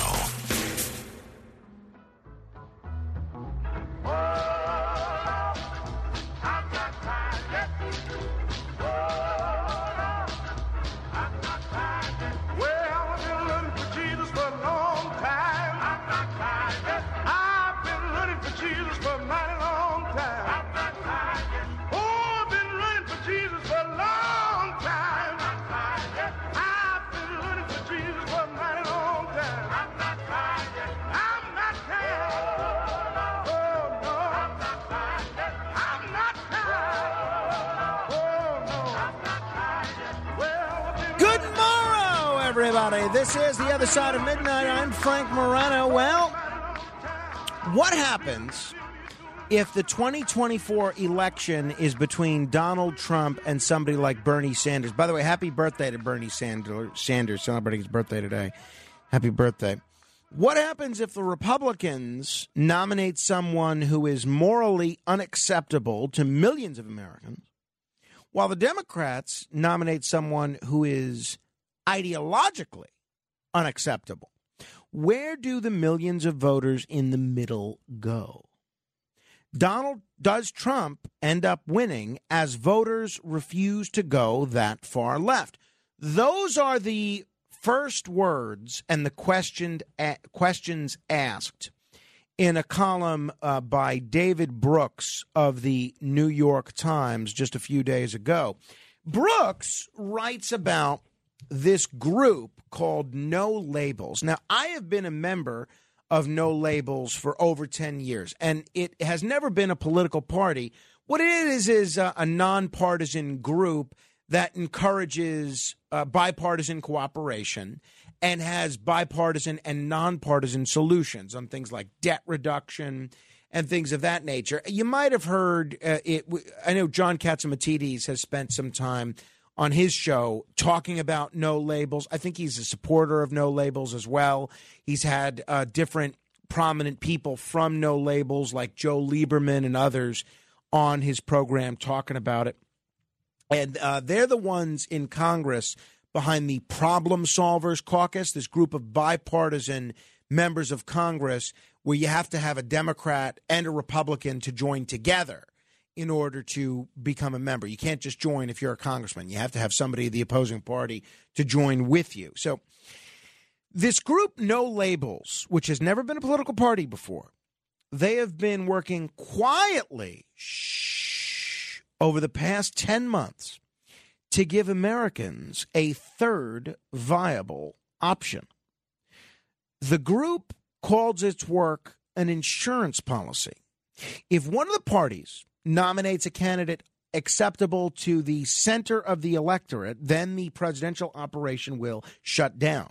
But if both parties go to the extreme, then there will be a unity ticket appealing to both Democrats and Republicans to combat this period of polarized dysfunction. Now, this is interesting because, unlike a lot of other third party efforts, this is very well funded. This is so far, they have secured funding from some very wealthy, very well connected donors to the tune of about $80 million. $80 million. So far, uh, they have allocated 70, uh, excuse me, $46 million or so to um, ballot access operations. So that's really interesting. So they have a four prong approach. One, the first is to gain ballot access for a prospective third party candidate. We don't know who that candidate will be, but it'll be somebody in all 50 states and the District of Columbia. Uh, the second is to create a database on those Americans who would support a unity ticket. The group's research suggests there are 64.5 million voters who would support such an effort, including roughly a third of the people who supported Trump in 2020 and 20% of the Democrats who supported Biden in that year. Third is to find a policy agenda that appeals to these unity voters. I think that's easier said than done.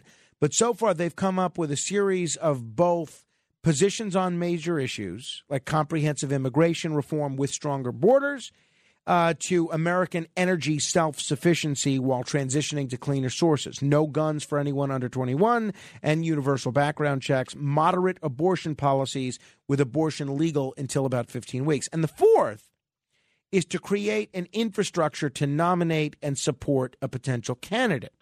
So um, I think this is really interesting because if there is a Trump Sanders race in 2024 or even a Trump Biden race, I think you're going to have a lot of people that would explore the possibility of voting for a centrist candidate. We're going to have um, a somebody a representative from No Labels on uh, in about two weeks to talk to me about to talk to you really about their efforts and what they're trying to do and why they're trying to do it. But here's what's interesting as we go into 2024, at this point, this could certainly change, could change in a day or a week. But I think the most likely Republican candidate is Donald Trump, and the most likely Democratic candidate is Joe Biden. There's a lot of people in both parties and a lot of independents that are unhappy with those choices. And there are currently three likely efforts for a centrist third party candidate. You have this no labels effort, which is not trying to build a political party. It's a one shot deal. They're just putting this in there in case both parties go too extreme. Then you have the Andrew Yang effort with the Forward Party, and we don't know what candidate they're going to nominate. I mean, it's not inconceivable that the Forward Party and the No Labels ballot access effort could nominate the same person. And the third is Brock Pierce, the cryptocurrency billionaire that ran for president briefly four years ago. You, some of you might remember him, not four years ago, but in 2020. Some of you might remember him. He did some uh, advertising on this station and was a guest on this show. He was endorsed by Curtis Sliwa when he ran for president. And it goes to tell, it goes to show you a lot about the character of Brock Pierce. Um, when Curtis ran for mayor, and he could have used some money, and he could have used some people campaigning for him um, Brock Pierce was nowhere to be found. So Curtis was the only major political figure to back Brock Pierce, and then Brock Pierce couldn't endorse and raise money for Eric Adams fast enough. I, I really that totally soured me on Brock Pierce. I um I really it made me think less of him. Uh, the fact that he would take allow Curtis to go on such a limb for him, and then when Curtis need, even if you have to give money to both candidates. I know a lot of people do that. especially the wealthy people. Give, give money to both, raise some money to both. The guy did not give Curtis a dime and certainly didn't give him a public endorsement. I thought that was very disappointing. But anyway, so you're going to have three centrist candidates in 2024, possibly, or at least there's three efforts moving towards that. Brock Pierce, the Forward Party candidate, and the No Labels Party candidate. 800 848 9222 if you want to comment, and I'll give you my take. But first, this is Nancy Jacobson on a podcast called Keen On. And she Nancy Jacobson is the co-founder and one of the leaders of No Labels. She's who I've been in touch with about scheduling a No Labels person on the show, and I believe she's been on with John Catsimatidis before. And this is her talking about the problem with the Democrats and the Republicans. Do you think things are worse on the right than they are on the left? It's interesting. Uh, I do think it's. I think it's both sides, right? Um, you know, I think that when you think of the right, you think of the, you know, Trump, who really controls the Demo- the uh, Republican primary voters. You know, he is uh, he bullies uh, members of his party to, you know, we saw it recently uh, in this past Congress, the infrastructure vote, or, you know, uh, you know, if he voted to impeach, you know, he looks to take out. I mean, we've never seen a former sitting president act in that manner. Typically, people go off uh, to greener pastures and focus on libraries, but we're not seeing that. But, you know, I have to say, I think the left of the Democratic Party, I, I do believe the left AOC, Bernie Sanders, Elizabeth Warren controls the Democratic Party. I don't think there's any center left there either. And they play for keeps just as well. Ryan Clancy was on that same podcast talking about what No Labels is trying to do. Uh, it, a lot of what we do is just trying to bring people together. Uh, when we started this, we, we were just shocked at the total absence of relationships on Capitol Hill. I mean, I, I am not exaggerating when I tell you that these people didn't know each other, they didn't talk to each other. They, they would tell us, look, the first week they come in for new member orientations, and it's like a middle school dance, like a, you know, green red shirts on one side, blue shirts on the other. They even had Republican buses and Democratic buses to go to, to separate events. So everything in Washington, uh, all the interest groups are pushing them apart. We're one of the few that are actually trying to bring them together.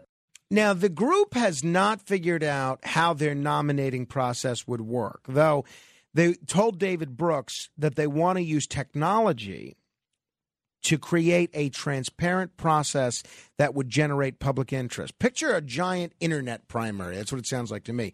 There would be a nominating convention in Texas shortly after it becomes clear who will be the Democratic and Republican nominees. But again, the people who are volunteering for this eff- effort they're emphasizing they're not leaving their parties. This is not an effort to create a third party like what Andrew Yang's trying to do.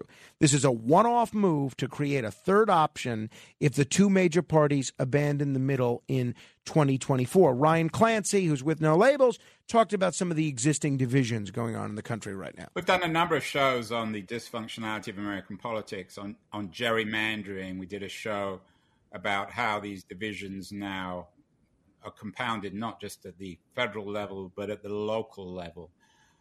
Why why have has this dichotomy emerged, Ryan, between the left and right in America? What is the core reason? Was it always the case? Uh, no, I mean, as Nancy mentioned at, at the top of the show, uh, most of the big changes in the country, you talk about the Civil Rights Act, uh, creation of Social Security, balancing budget in, in the in the 90s. It was both parties at the table. There's a lot of reasons it's got this dysfunctional. You can blame traditional media, you, you can blame social media. Um, but I will say that, that a lot of the changes people reach for, and gerrymandering is a great example, there's, there's less than meets the eye there uh, in terms of, of what it would do. Uh, you know, if you, if you look at why we're so divided, a lot of it isn't the district lines. Uh, you know, it's it's self-sorting. It's Democrats want to live with Democrats. It's Republicans want to live with Republicans. Like, look, I'm here in Brooklyn. Doesn't matter how you draw the lines. There's always going to be a Democrat coming out of here. So um, I think this is interesting.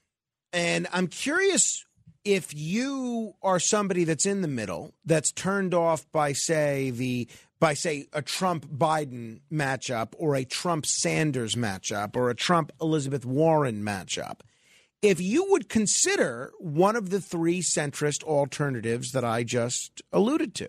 800 848 9222. That's 800 848 9222. I'll tell you where I'm coming from. Now, I have never been a Republican. I've never been a Democrat. I usually go third party. I did vote for Donald Trump twice, happily.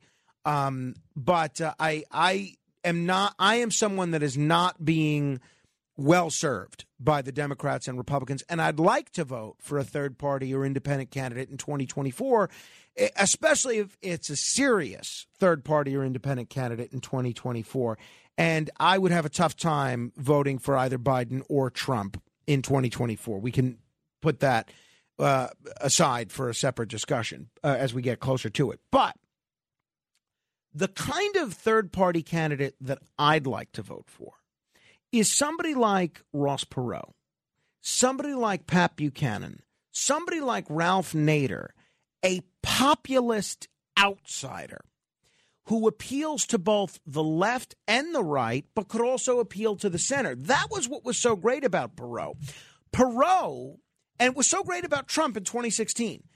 Perot and then Trump, they and Nader had no problem taking all these sacred cows that the media and the establishment in both parties just loved free trade, reckless immigration, uh, never ending foreign wars and he slayed them. Perot and uh, Trump and Nader, they ran on very much a, a platform that could appeal to the left and the right.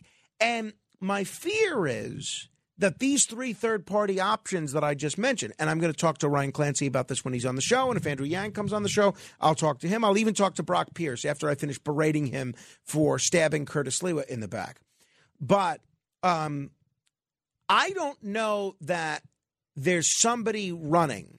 I don't know that there's a third party option for those of us that want a populist outsider, some that want a Trumpian, Perot-esque, Naderite, Buchanan-esque candidate.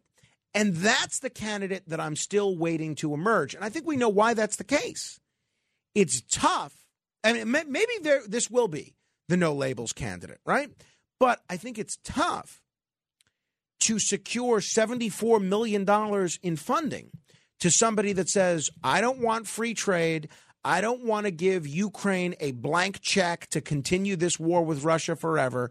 And I don't want um, unfettered immigration. And uh, that's what I'm waiting for. But I'm curious how you think this is going to play out. 800 848 9222. That's 1 800 848 9222. Brian Kilmeade coming up in about 10 minutes. $1,000 minute coming up in about 10 minutes. Let me say hello first to uh, Charles in Queens. Hello, Charles. Yeah, hi, hi. Good Hi, morning. hi, hi, good morning. Um, I was. I apologize. I forgot the name of the guest that you had on before four o'clock. The uh, talk show host in the Harry, Harry Yeah, Hurley. Yes, Harry Hurley. Harry Hurley, right? Okay, I had never heard of him. Doesn't mean anything. There's a million important people I'd never heard of. Uh, Well, if you've never heard of him, sounds- Charles, he's done. He's. I'm not booking him as a guest on the show anymore. I'm not listening I'm to him glad anymore. you said it instead of me. Anyways, um, so so he did. He was very. Uh, he sounded very knowledgeable, very informative, and so on and so forth. There's only one part that I didn't like. It just really rubbed me the wrong way. I never heard anybody else do that. He mentioned three or four different um, uh, scenarios, possible scenarios. If X would have run at that particular point in time, so and so would have won. Is he a prophet? And everything. He didn't say, I feel he would have won most probably. There's so many factors come into play. And, and any candidate makes a real big blooper, a real screw up, and it's over. There's so many factors that has come into play. He's not a prophet. How could he say with certainty? Well, that's true. That's true. Yeah, I- eh, He well, would have I- won. I'm not going to go so far as to say it was arrogant, but you know that's what he believes. I, I was not going to go and question every possible hypothetical, but you know you just never know. You never know. Uh, but I don't. I don't necessarily think it was a- a- arrogant. I just think he. That's his opinion. Right. 800-848-9222. Ernie is in Westchester. Hello, Ernie. Hey, uh, Frank, uh, very quickly, going back, isn't uh, yogurt, and cream cheese, and all that stuff spoiled milk? Uh, well, I mean, I don't think it's technically spoiled milk, but I get what you're trying to say. Well, that's you know like yogurt, sour cream, um, all that stuff comes from from milk that's spoiled, and I guess they put probiotics in it. And that's what I thought it was. Anyway, Well, I, I mean, don't want to waste time. Yeah, yogurt is made from fresh milk, and then they add a culture of uh, particular yogurt making bacteria. And that bacteria, that culture, when it's added to the yogurt, that's when yogurt does its magic and becomes what we enjoy. I'm less familiar with um, uh, with with uh, cream cheese. You mentioned. I, I don't think it's spoiled milk though. Um, because all those things, those, those ancillary offshoots of milk or dairy, once once the milk is done, and whatever they make out of the milk or the yogurt or whatever, I never see it go bad. Well, that's hey, uh, one more reason to keep it out of the refrigerator, Ernie. Thank you. 800 848 9222. Mark is in Rochelle Park. Hello, Mark. Hey Frank, how you doing this morning? Great. Hey, quick, Thanks was for asking. I was one of the guy, I was one of those guys that voted for Ross Perot, which by voting for, for Perot, we got Bill Clinton. As Well, president, first of all, Mark, well. Mark, um, uh, I don't, I, I'm, I don't believe that's true. Um, if you email me, I'm going to show you a uh, a great documentary uh, that I, uh, I love it. Sure. Yeah, that that I, and it's you know I'm going to link to it as well on my Facebook page. It's from it's it's made by ESPN, uh, but it's really well done. And if you if you look at the data, and I'll just say this to people because this is a common myth. Uh, if you look at the data, there's no point in which because Ross Perot dropped out of the race, and um, even when Perot was not in the race, there's no point in that election where Bush was polling ahead of Bill Clinton. So um, you you could argue, and there's no way to know this for sure or not, but you could argue that by Perot being in those debates, that it altered the dynamics of the race, and and because you had Bush, uh, you had uh, Bush getting ganged up on by Clinton and Perot, you could argue that, and there's no way to prove or disprove that. What you can't say, based on the data, is that if um, the is that uh, Perot was siphoning off voters that would have voted for Bush because it shows that Perot. Eh, Exit polls show that Perot drew from three groups. He drew from people that were going to vote for Bush, people that were going to vote for Clinton, and the largest group of Perot voters are people that would have stayed home. They wouldn't have voted for anybody. Um, uh, I, I'm I'm anecdotal evidence. He siphoned me off Bush, but I will take a look at that. I don't really like, you know, I, I, like going back to see if I'm wrong, but I will look at that. Another real quick, if if who decides how far left how far right that candidate is? That's going to be a problem as well. And my last point, I'll let you go to comment on it, is once they get power, Frank, they're not going to give it up. So if this, you know, middle of the road get together, they're not. It's not going to be a one-off. That's all I got to say. Have a great day. Well, thank you. Yeah, you know, your point there is a good one, Mark. Um, you know, you someone might think that Elizabeth Warren is super left wing. Someone else might think she's mainstream. Someone might think Donald Trump is super right wing. Someone else might think Trump is mainstream. So that's right. I mean, who gets to make the decision for no labels in terms of whether they pull the trigger on this plan or not? That's a great point. And that's something, and I'm going to ask Ryan Clancy that when he's on this show. That's something that no one has given an answer for. Uh, that's why we have such smart listeners. Peter is on Staten Island. Hello, Peter. Hi, Frank. I got to ask you a question. Go ahead. You know, you know more about politics than anybody that I know. Seriously. Now, if Trump was to run and DeSantis together, would there be that possibility? Because I feel that would be an absolute slaughter. And then the other question I want to ask you is, you know, guys talking in the, you know, uh, Burger King and everything. You know, that's for the barber shop. They say this point. I want to know if you believe it's so uh, the last election with Donald Trump, if you didn't vote, the electoral votes went to the Democrats. Okay. Now I vote for one simple reason: is because men fought for our right, our right to vote, and that's an important thing. And men are maimed from the wars, and men are killed, and everything. Freedom isn't free, so that's why I vote. But is it true that with the electoral vote, if you wanted Trump and you didn't vote for Trump, you helped Trump?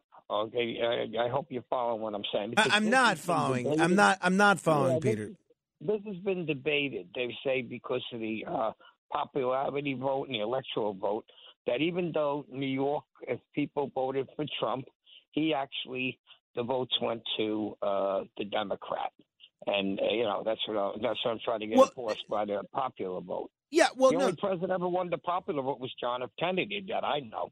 No, no, no. What, what do you mean? The only president that won the popular vote? Po- presidents Well, have won. mean, won the popular and won the electoral too. No, well, I mean, you had um, George Bush in 2004 won the popular vote and won the electoral vote. Barack Obama in 08 and 2012 won the uh, electoral vote and won the popular vote. The only Republican to win the uh, popular vote and the electoral vote since 1988 was uh, was um, the uh, candidate I just mentioned, George W. Bush. But Reagan not only won the popular vote, he won 49 states in the electoral vote. But right, yeah, but right. but Peter, uh, John F. Kennedy was the first one, right? no, no, no. He he. There have been candidates winning the popular vote and the electoral vote going back to the 1800s. It does. It, Well, it doesn't always happen that That's way. what I didn't know. This is just what you know. Talk around the table, and I, I says if I call Frank, Frank will know the facts. Yeah, And now no, I I- know, and when I get by the table, I'm going to tell them that. Yeah, no, no, no. Call me up next time you're at the table with them. Thank you. Brian Kilmeade joining me in a minute. Hey, if you want to start queuing up, uh, be the seventh caller right now to 800 848 9222. And if you're the seventh caller, we're going to give you an opportunity to answer 10 trivia questions in 60 seconds. But first, let me say hello to Pamela in New Jersey. She's been patiently holding. Hello, Pamela. Hello. Um, you know, a third party always tilts the apple cart, whether you go out to dinner and you're trying to decide what restaurant to go to. And it's always, you know, and in this case, it's going to benefit the left. And uh, again, like you said, um, some of us don't think that Trump is right, right. And and anyway, we we need somebody right to, uh, uh, even if you call him that, to uh, bring us back to balance. And it's very dangerous coming up with a third party right now. Ranked choice voting in Alaska, different form of it than what you talked about, screwed up the voting up there. And um, uh, that's my opinion. And um, so we need a strong two sides, and the other side is very strong. So uh, a third party at this point, the, these, uh, you know, it's nice, la la land in theory. These groups saying, "Oh, well, I don't like this, and I don't like that about them, and I don't like this," but it always screws up the pot. You add ice to vodka, it's no longer pure vodka. well, that's true. I appreciate the drinking analogy, Pamela. Thank you. You know, it, it, there's a, a lot of ways to view this. My view is uh, Pamela, I think, said two contradictory things. And, and again, we got to get to Brian Kilmeade, so I'm not going to do this now. But um, if the idea that a third party candidate running distorts the actual winner, if that's accurate, then the solution to that is ranked choice voting. Because let's say that caller that called a few minutes ago who voted for Bush, who voted for Perot, but if Perot wasn't running, he would have voted for Bush. If it had ranked choice voting in his state, he could have ranked Perot first and Bush second. And then when Perot finished third, all those Perot votes would have transferred to Bush. So that would have prevented Bill Clinton. But, you know, it all depends on your perspective. My friend Vinny, who's a Republican and is hoping that, you know, Trump wins in 2024, he wrote me this uh, when about the Andrew Yang, Christy Whitman forward party. This is what he wrote me. He says, I love this. Yang appeals to the youth Democratic vote, and Whitman appeals to no one. So whomever they will endorse will come out of Biden's hide, Trump 2024. That's what he said. Now, meanwhile, the no labels folks are quoted in this um, article in the New York Times. They have identified 23 states where they believe a unity ticket could win a plurality of the vote, including Pennsylvania, Virginia, North Carolina, Texas, Minnesota, Colorado. And if that ticket gained a plurality in those 23 states, then there's a pathway to victory. But uh, if they had ranked choice voting in those states, you couldn't win with a plurality. You'd need a majority. So there's that. All right, thousand dollar minute and Brian Kilmeade straight ahead. The Other Side of Midnight with Frank Morano. It's The Other Side of Midnight with Frank Morano.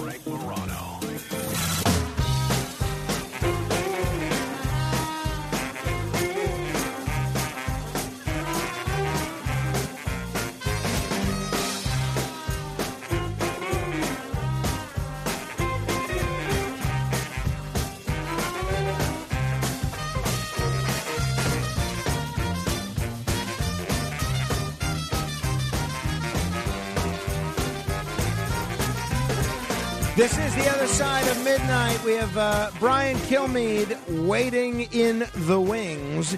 Uh, but before that, we're going to try and give away some money.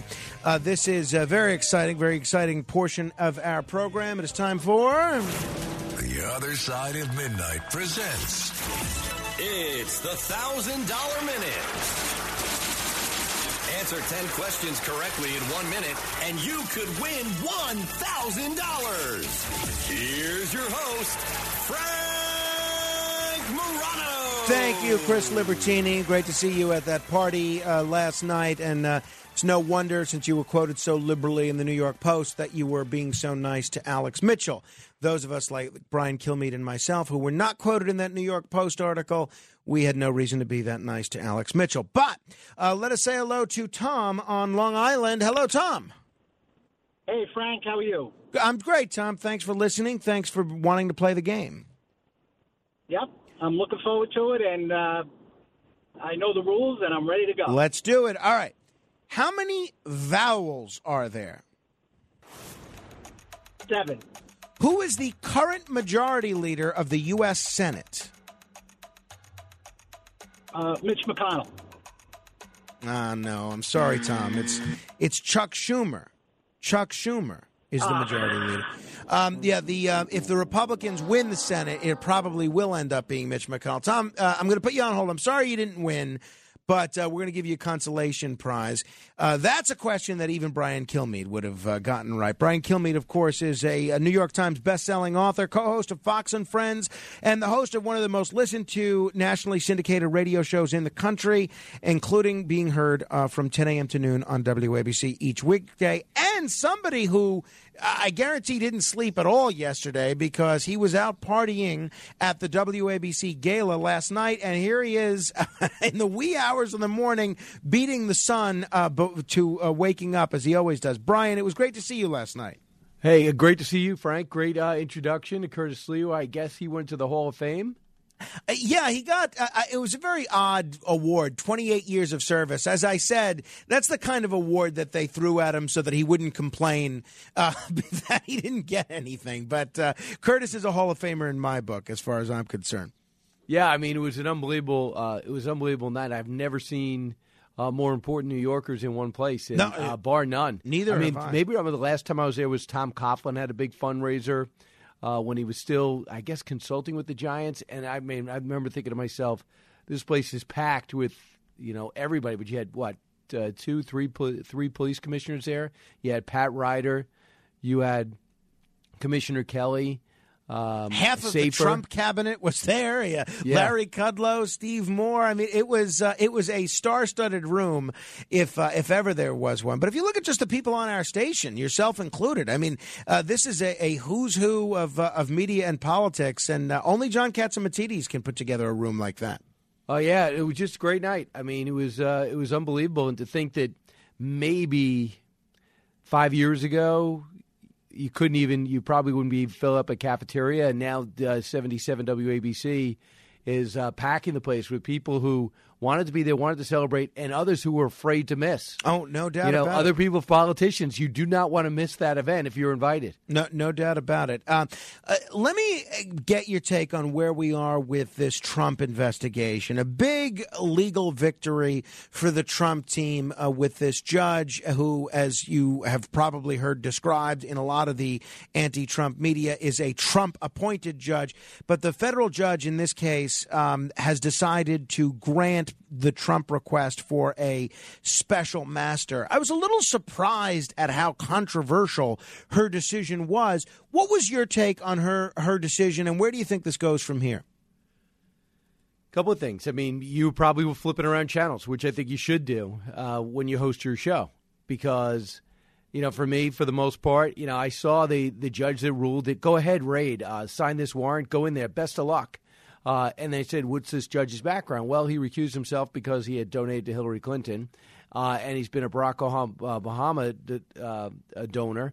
But in this case, he says it's okay. Have one, uh, have all, and go into the to Mar-a-Lago and that's what made people suspicious. At the same time, people were saying, "Well, this is a, ju- a Trump-appointed judge." She said the president, the former president, still had some executive privilege, which is interesting.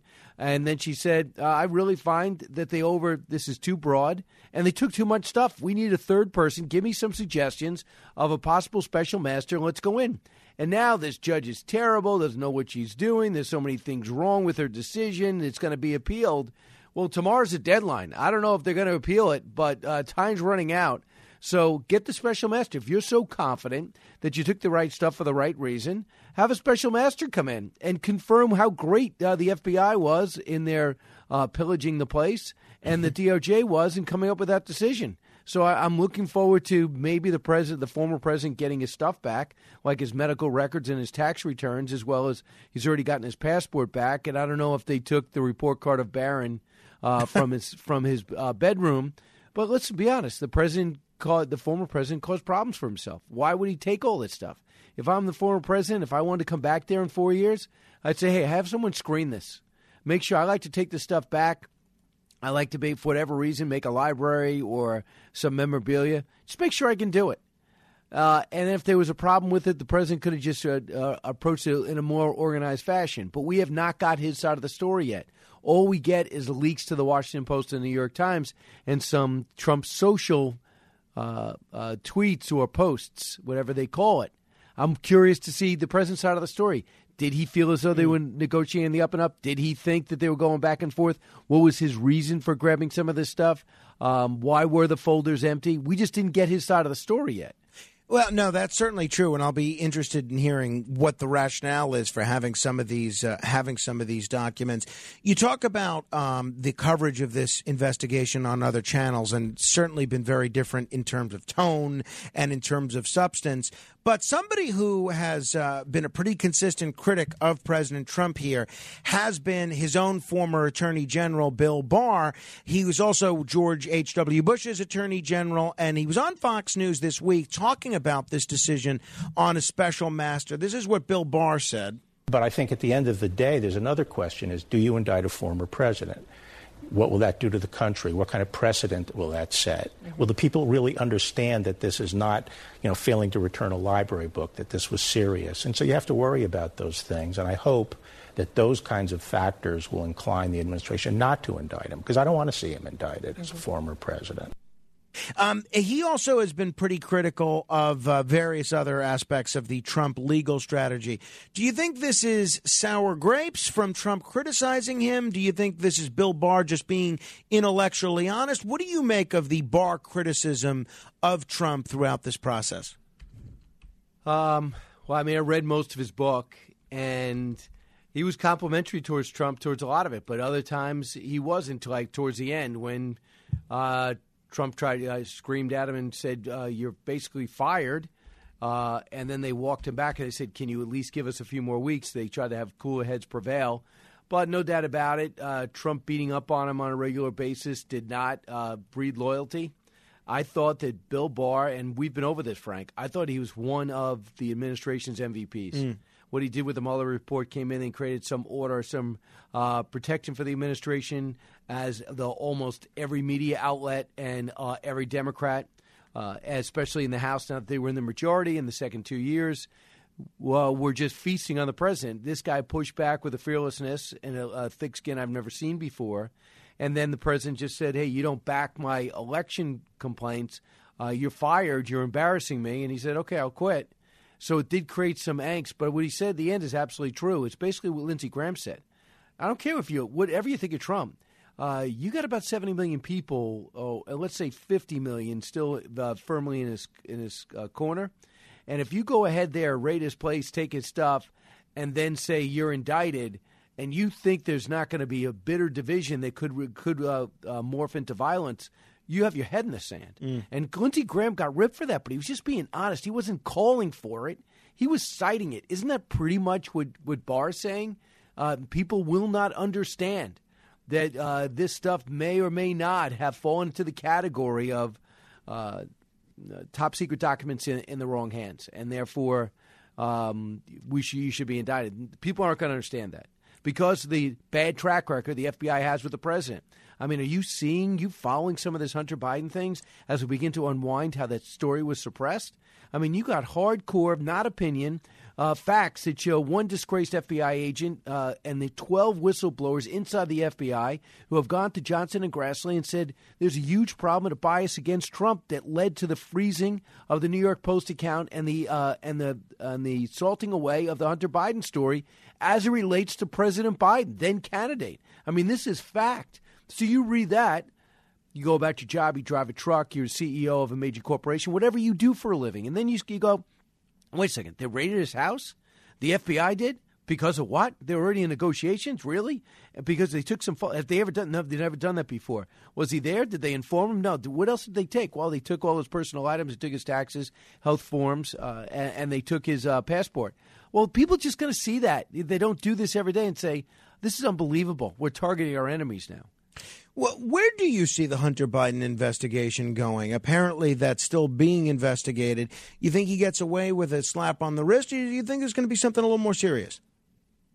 I don't know. I mean, I couldn't believe the revelations, and the and the and the editor of the New York Post was there yesterday, and John Levine, who's doing an incredible job with the Post, and Miranda Devine. I mean, when, if you read their columns, and I really encourage you to do that, especially if you're somebody that hasn't been following, just read it these aren't opinions. This isn't Hunter Biden's a bad guy and Joe Biden's involved. No, these are facts and emails and collaboration with Tony Bobulinski, who has got the top secret clearance, was a, a, a decorated officer in the military, uh, a self made multimillionaire who was called in to organize their international business dealings, who turned over all of his electronic equipment, surveillance, and communication to the FBI after five hours of testimony, and they took it and buried it and the FBI agent that the whistleblowers came forward and said this guy's buried the story was the point person for Tony Bobulinski that could have confirmed everything in the laptop because Bobulinski had nothing to do with the laptop, but his communication was on there and was corroborated with his phone.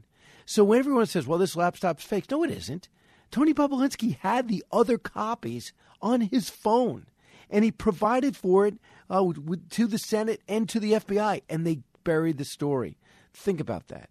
It's not burying a story. It's not a smear. It's not an affair. It is how a future president was dealing with Kazakhstan, Romania, mm. and most of all, China and Ukraine. So, why would you think his foreign policy wouldn't be affected, especially if his family could be indicted?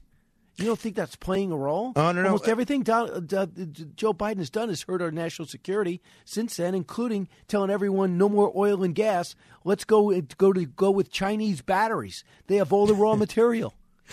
Um, Brian, on to m- more trivial matters for some and more significant matters for others. NFL uh, this week, oh, the Giants, the Jets. Do you see any reason to be optimistic if you're a New York football fan this year? Well, I mean, I hear great things about the Giants coaching staff. I really do. I think they have a, a great culture. I think Saquon has got uh, a few more quality offensive linemen in front of him, and I think he's healthy, determined. He's playing in a contract year. Uh, Daniel Jones also in a contract year. Uh, I like that guy. I want him to be successful. He, you know, his, basically his offense is him running with the ball, uh, which gets him hurt, which makes you wonder who the backup quarterback is. And they got a good one this year, so I think they're lucky to be 500. I'm intrigued by the Jets. I think they got a lot of talent. I've always liked that coach. He's he's one of these players' coaches. I, I think they have a lot more talent than people think. I just love to see the Jets be competitive. Um, and the Giants to get on their way. I like to see an innovative offense for a change. I think we'll start to see some changes maybe by week five. But for the most part, I cannot wait for the Rams Bills. It's going to be fantastic tonight. Um, So Who are you, you- picking? Who are you picking in that? Uh, in Uh, that Bills. game? Bills. Yeah. Uh, no question. W- uh, irrespective of the point spread. Uh, Bills flat out to win. Um, uh, I, I just think that the Bills are this team uh, I, that they're the next up, um, uh, and I, I just think the the Bills are ready. Uh, right coaches, right quarterback, certainly, and that team is united around them. So I, you know, I, I'm intrigued by by a lot of things. So many quarterbacks now change teams later, Mm. from Russell Wilson on down to Carson Wentz, who's going to be uh, with the Redskins, who I only wish the worst for. Uh, and yeah, and you know, you, I think it's going to be, um, uh, I think it's going to be an interesting season. I've never seen more people talk generically about their thirst for football. Yeah. Than this year. Yeah, everyone likes Giants Jets. I get it. Walking the streets in New York, Giants Jet fans, happy, unhappy, whatever. But I just hear people go, I just want to watch it again. You know, I, I want to get, I want, it's been too long. I can't wait to get them out there. Yeah, the um, Bills are favored by uh, two, only two and a half. So uh, the odds makers have this as a, pretty competitive game uh, tonight. So that's going to be interesting to watch. Uh, speaking of sports, uh, very few people know the world of sports better than Sid Rosenberg. You just have to ask him. And uh, I noticed you did a very, very, very tough, hard hitting interview with Sid Rosenberg talking about his new book. Now, uh, what is the greatest challenge in interviewing someone like Sid Rosenberg? Um, his charisma, getting over the charisma, and just getting to the questions. I mean, he just radiates presence. Uh, I would think that his talent oozes out, and sometimes it can overwhelm you, and they'll end up going to a monologue, and you won't interrupt him with a follow up question. Uh, no, he he comes to play. He, the book is uh, the book is direct. It's right to the point. Um, it's self deprecating at times. It's to the point. He- It's also short, which I like because I don't have a lot of time to get through. Right. Yeah. I mean, you'll read it. You'll read it in a day. But by the way, Sid's book all over the place last night. Oh no, absolutely, yeah, no, and a great response from people uh, who've read it, and I've read it, and it's, I find it very entertaining. So it's uh, it's certainly. Do you think there should have been more about you, Frank?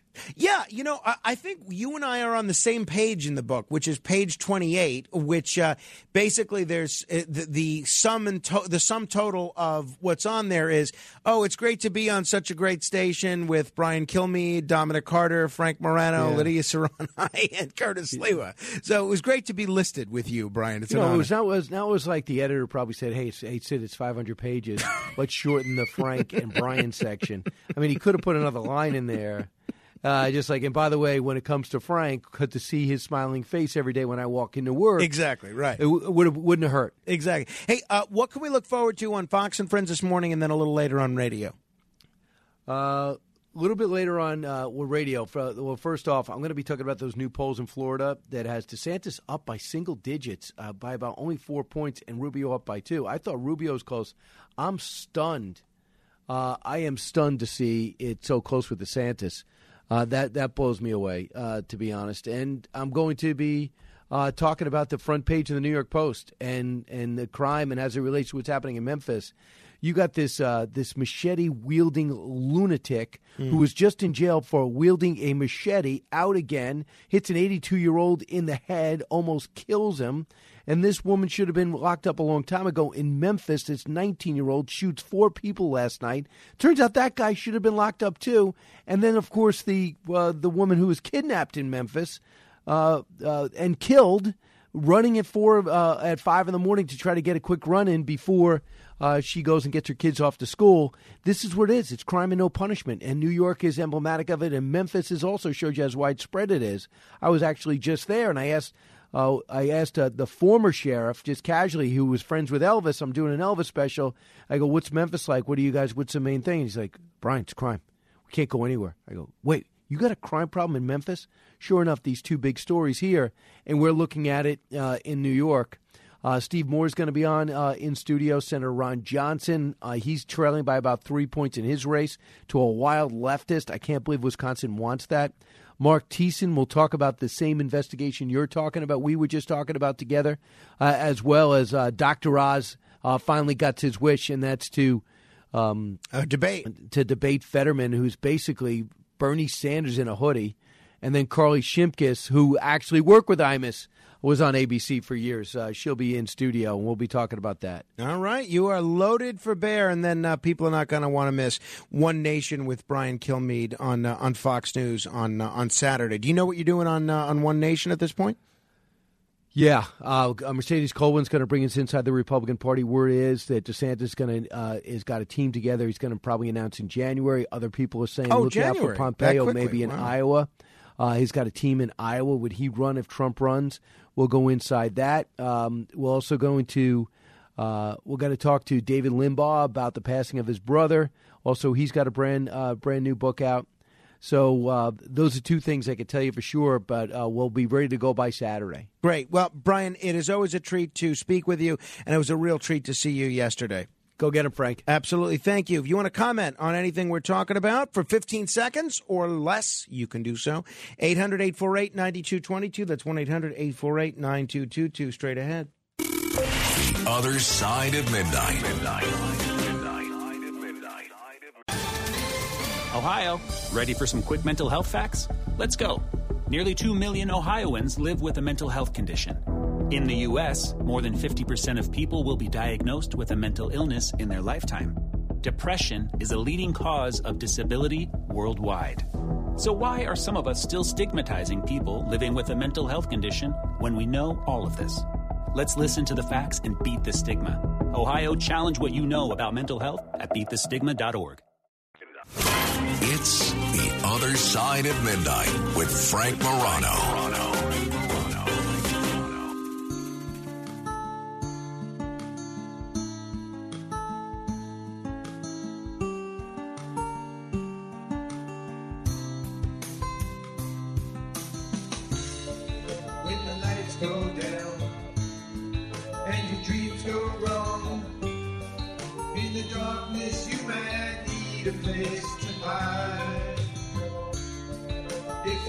If the days are long, when the sun goes down, you might need a place to call your own.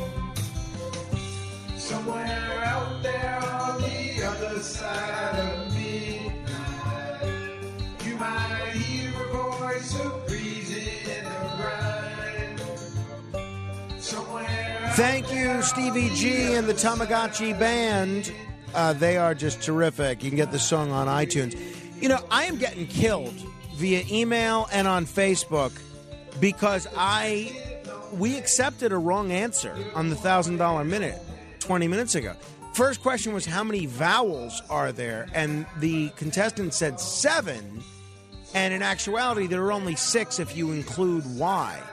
Uh, you know what? I do think that was probably too tough a question for a first um, question. Uh, too tough a question for a first response. So I don't know. Maybe we should have kept that a little farther down. Uh, I don't even listen usually to the first question. I, I just assume they're going to get it right. So uh, that so well, he got the second one wrong anyway. So we'll we'll try it again tomorrow. All right. Uh, 800 848 9222. Ask Frank anything tomorrow. Come armed with some good questions. You can maybe earn yourself a prize. And in the meantime, it's time for. The Other Side of Midnight. This is 15 Seconds of Fame. Randy in East Meadow. Yes, I'd like to know how come reporters don't ask the New York gun laws what gun, what crimes were committed with licensed weapons. Rick in Tom's River. Yes, good morning. With the butter, go with Land O'Lakes butter with sea salt and olive oil. David in the Bronx. If you're serious about a third party candidate, we need to get rid of the Electoral College. Thank you. Mike in New Jersey. Good morning, Frank. Frank, Phil Murphy's new look hairstyle certainly says political and presidential aspirations. I'm sure he's a fine fellow, but heaven help us. Neil in Staten Island. For 10 years, I've been saying you're the hardest working man in America. I'm wrong. It's Brian Kilby. I, I think you're right, Neil. You are right. Hey, I'll be back tomorrow. You want to stay in touch? You can find me on Twitter at Frank Morano. Frank Morano, good day. This is Greg Kelly for Priority Gold. What does it mean to be America's precious metals dealer? It means that you're in touch with the hearts and minds of those who love this country, value our freedom, and want to protect the future. Priority Gold is that precious metals dealer. They've helped thousands of Americans back their retirement with solid gold and silver. Call Priority Gold at 888-506-6439. Receive free shipping, free storage, a free investment guide, and one of the best purchase experiences in the industry. Call now or go to prioritygold.com.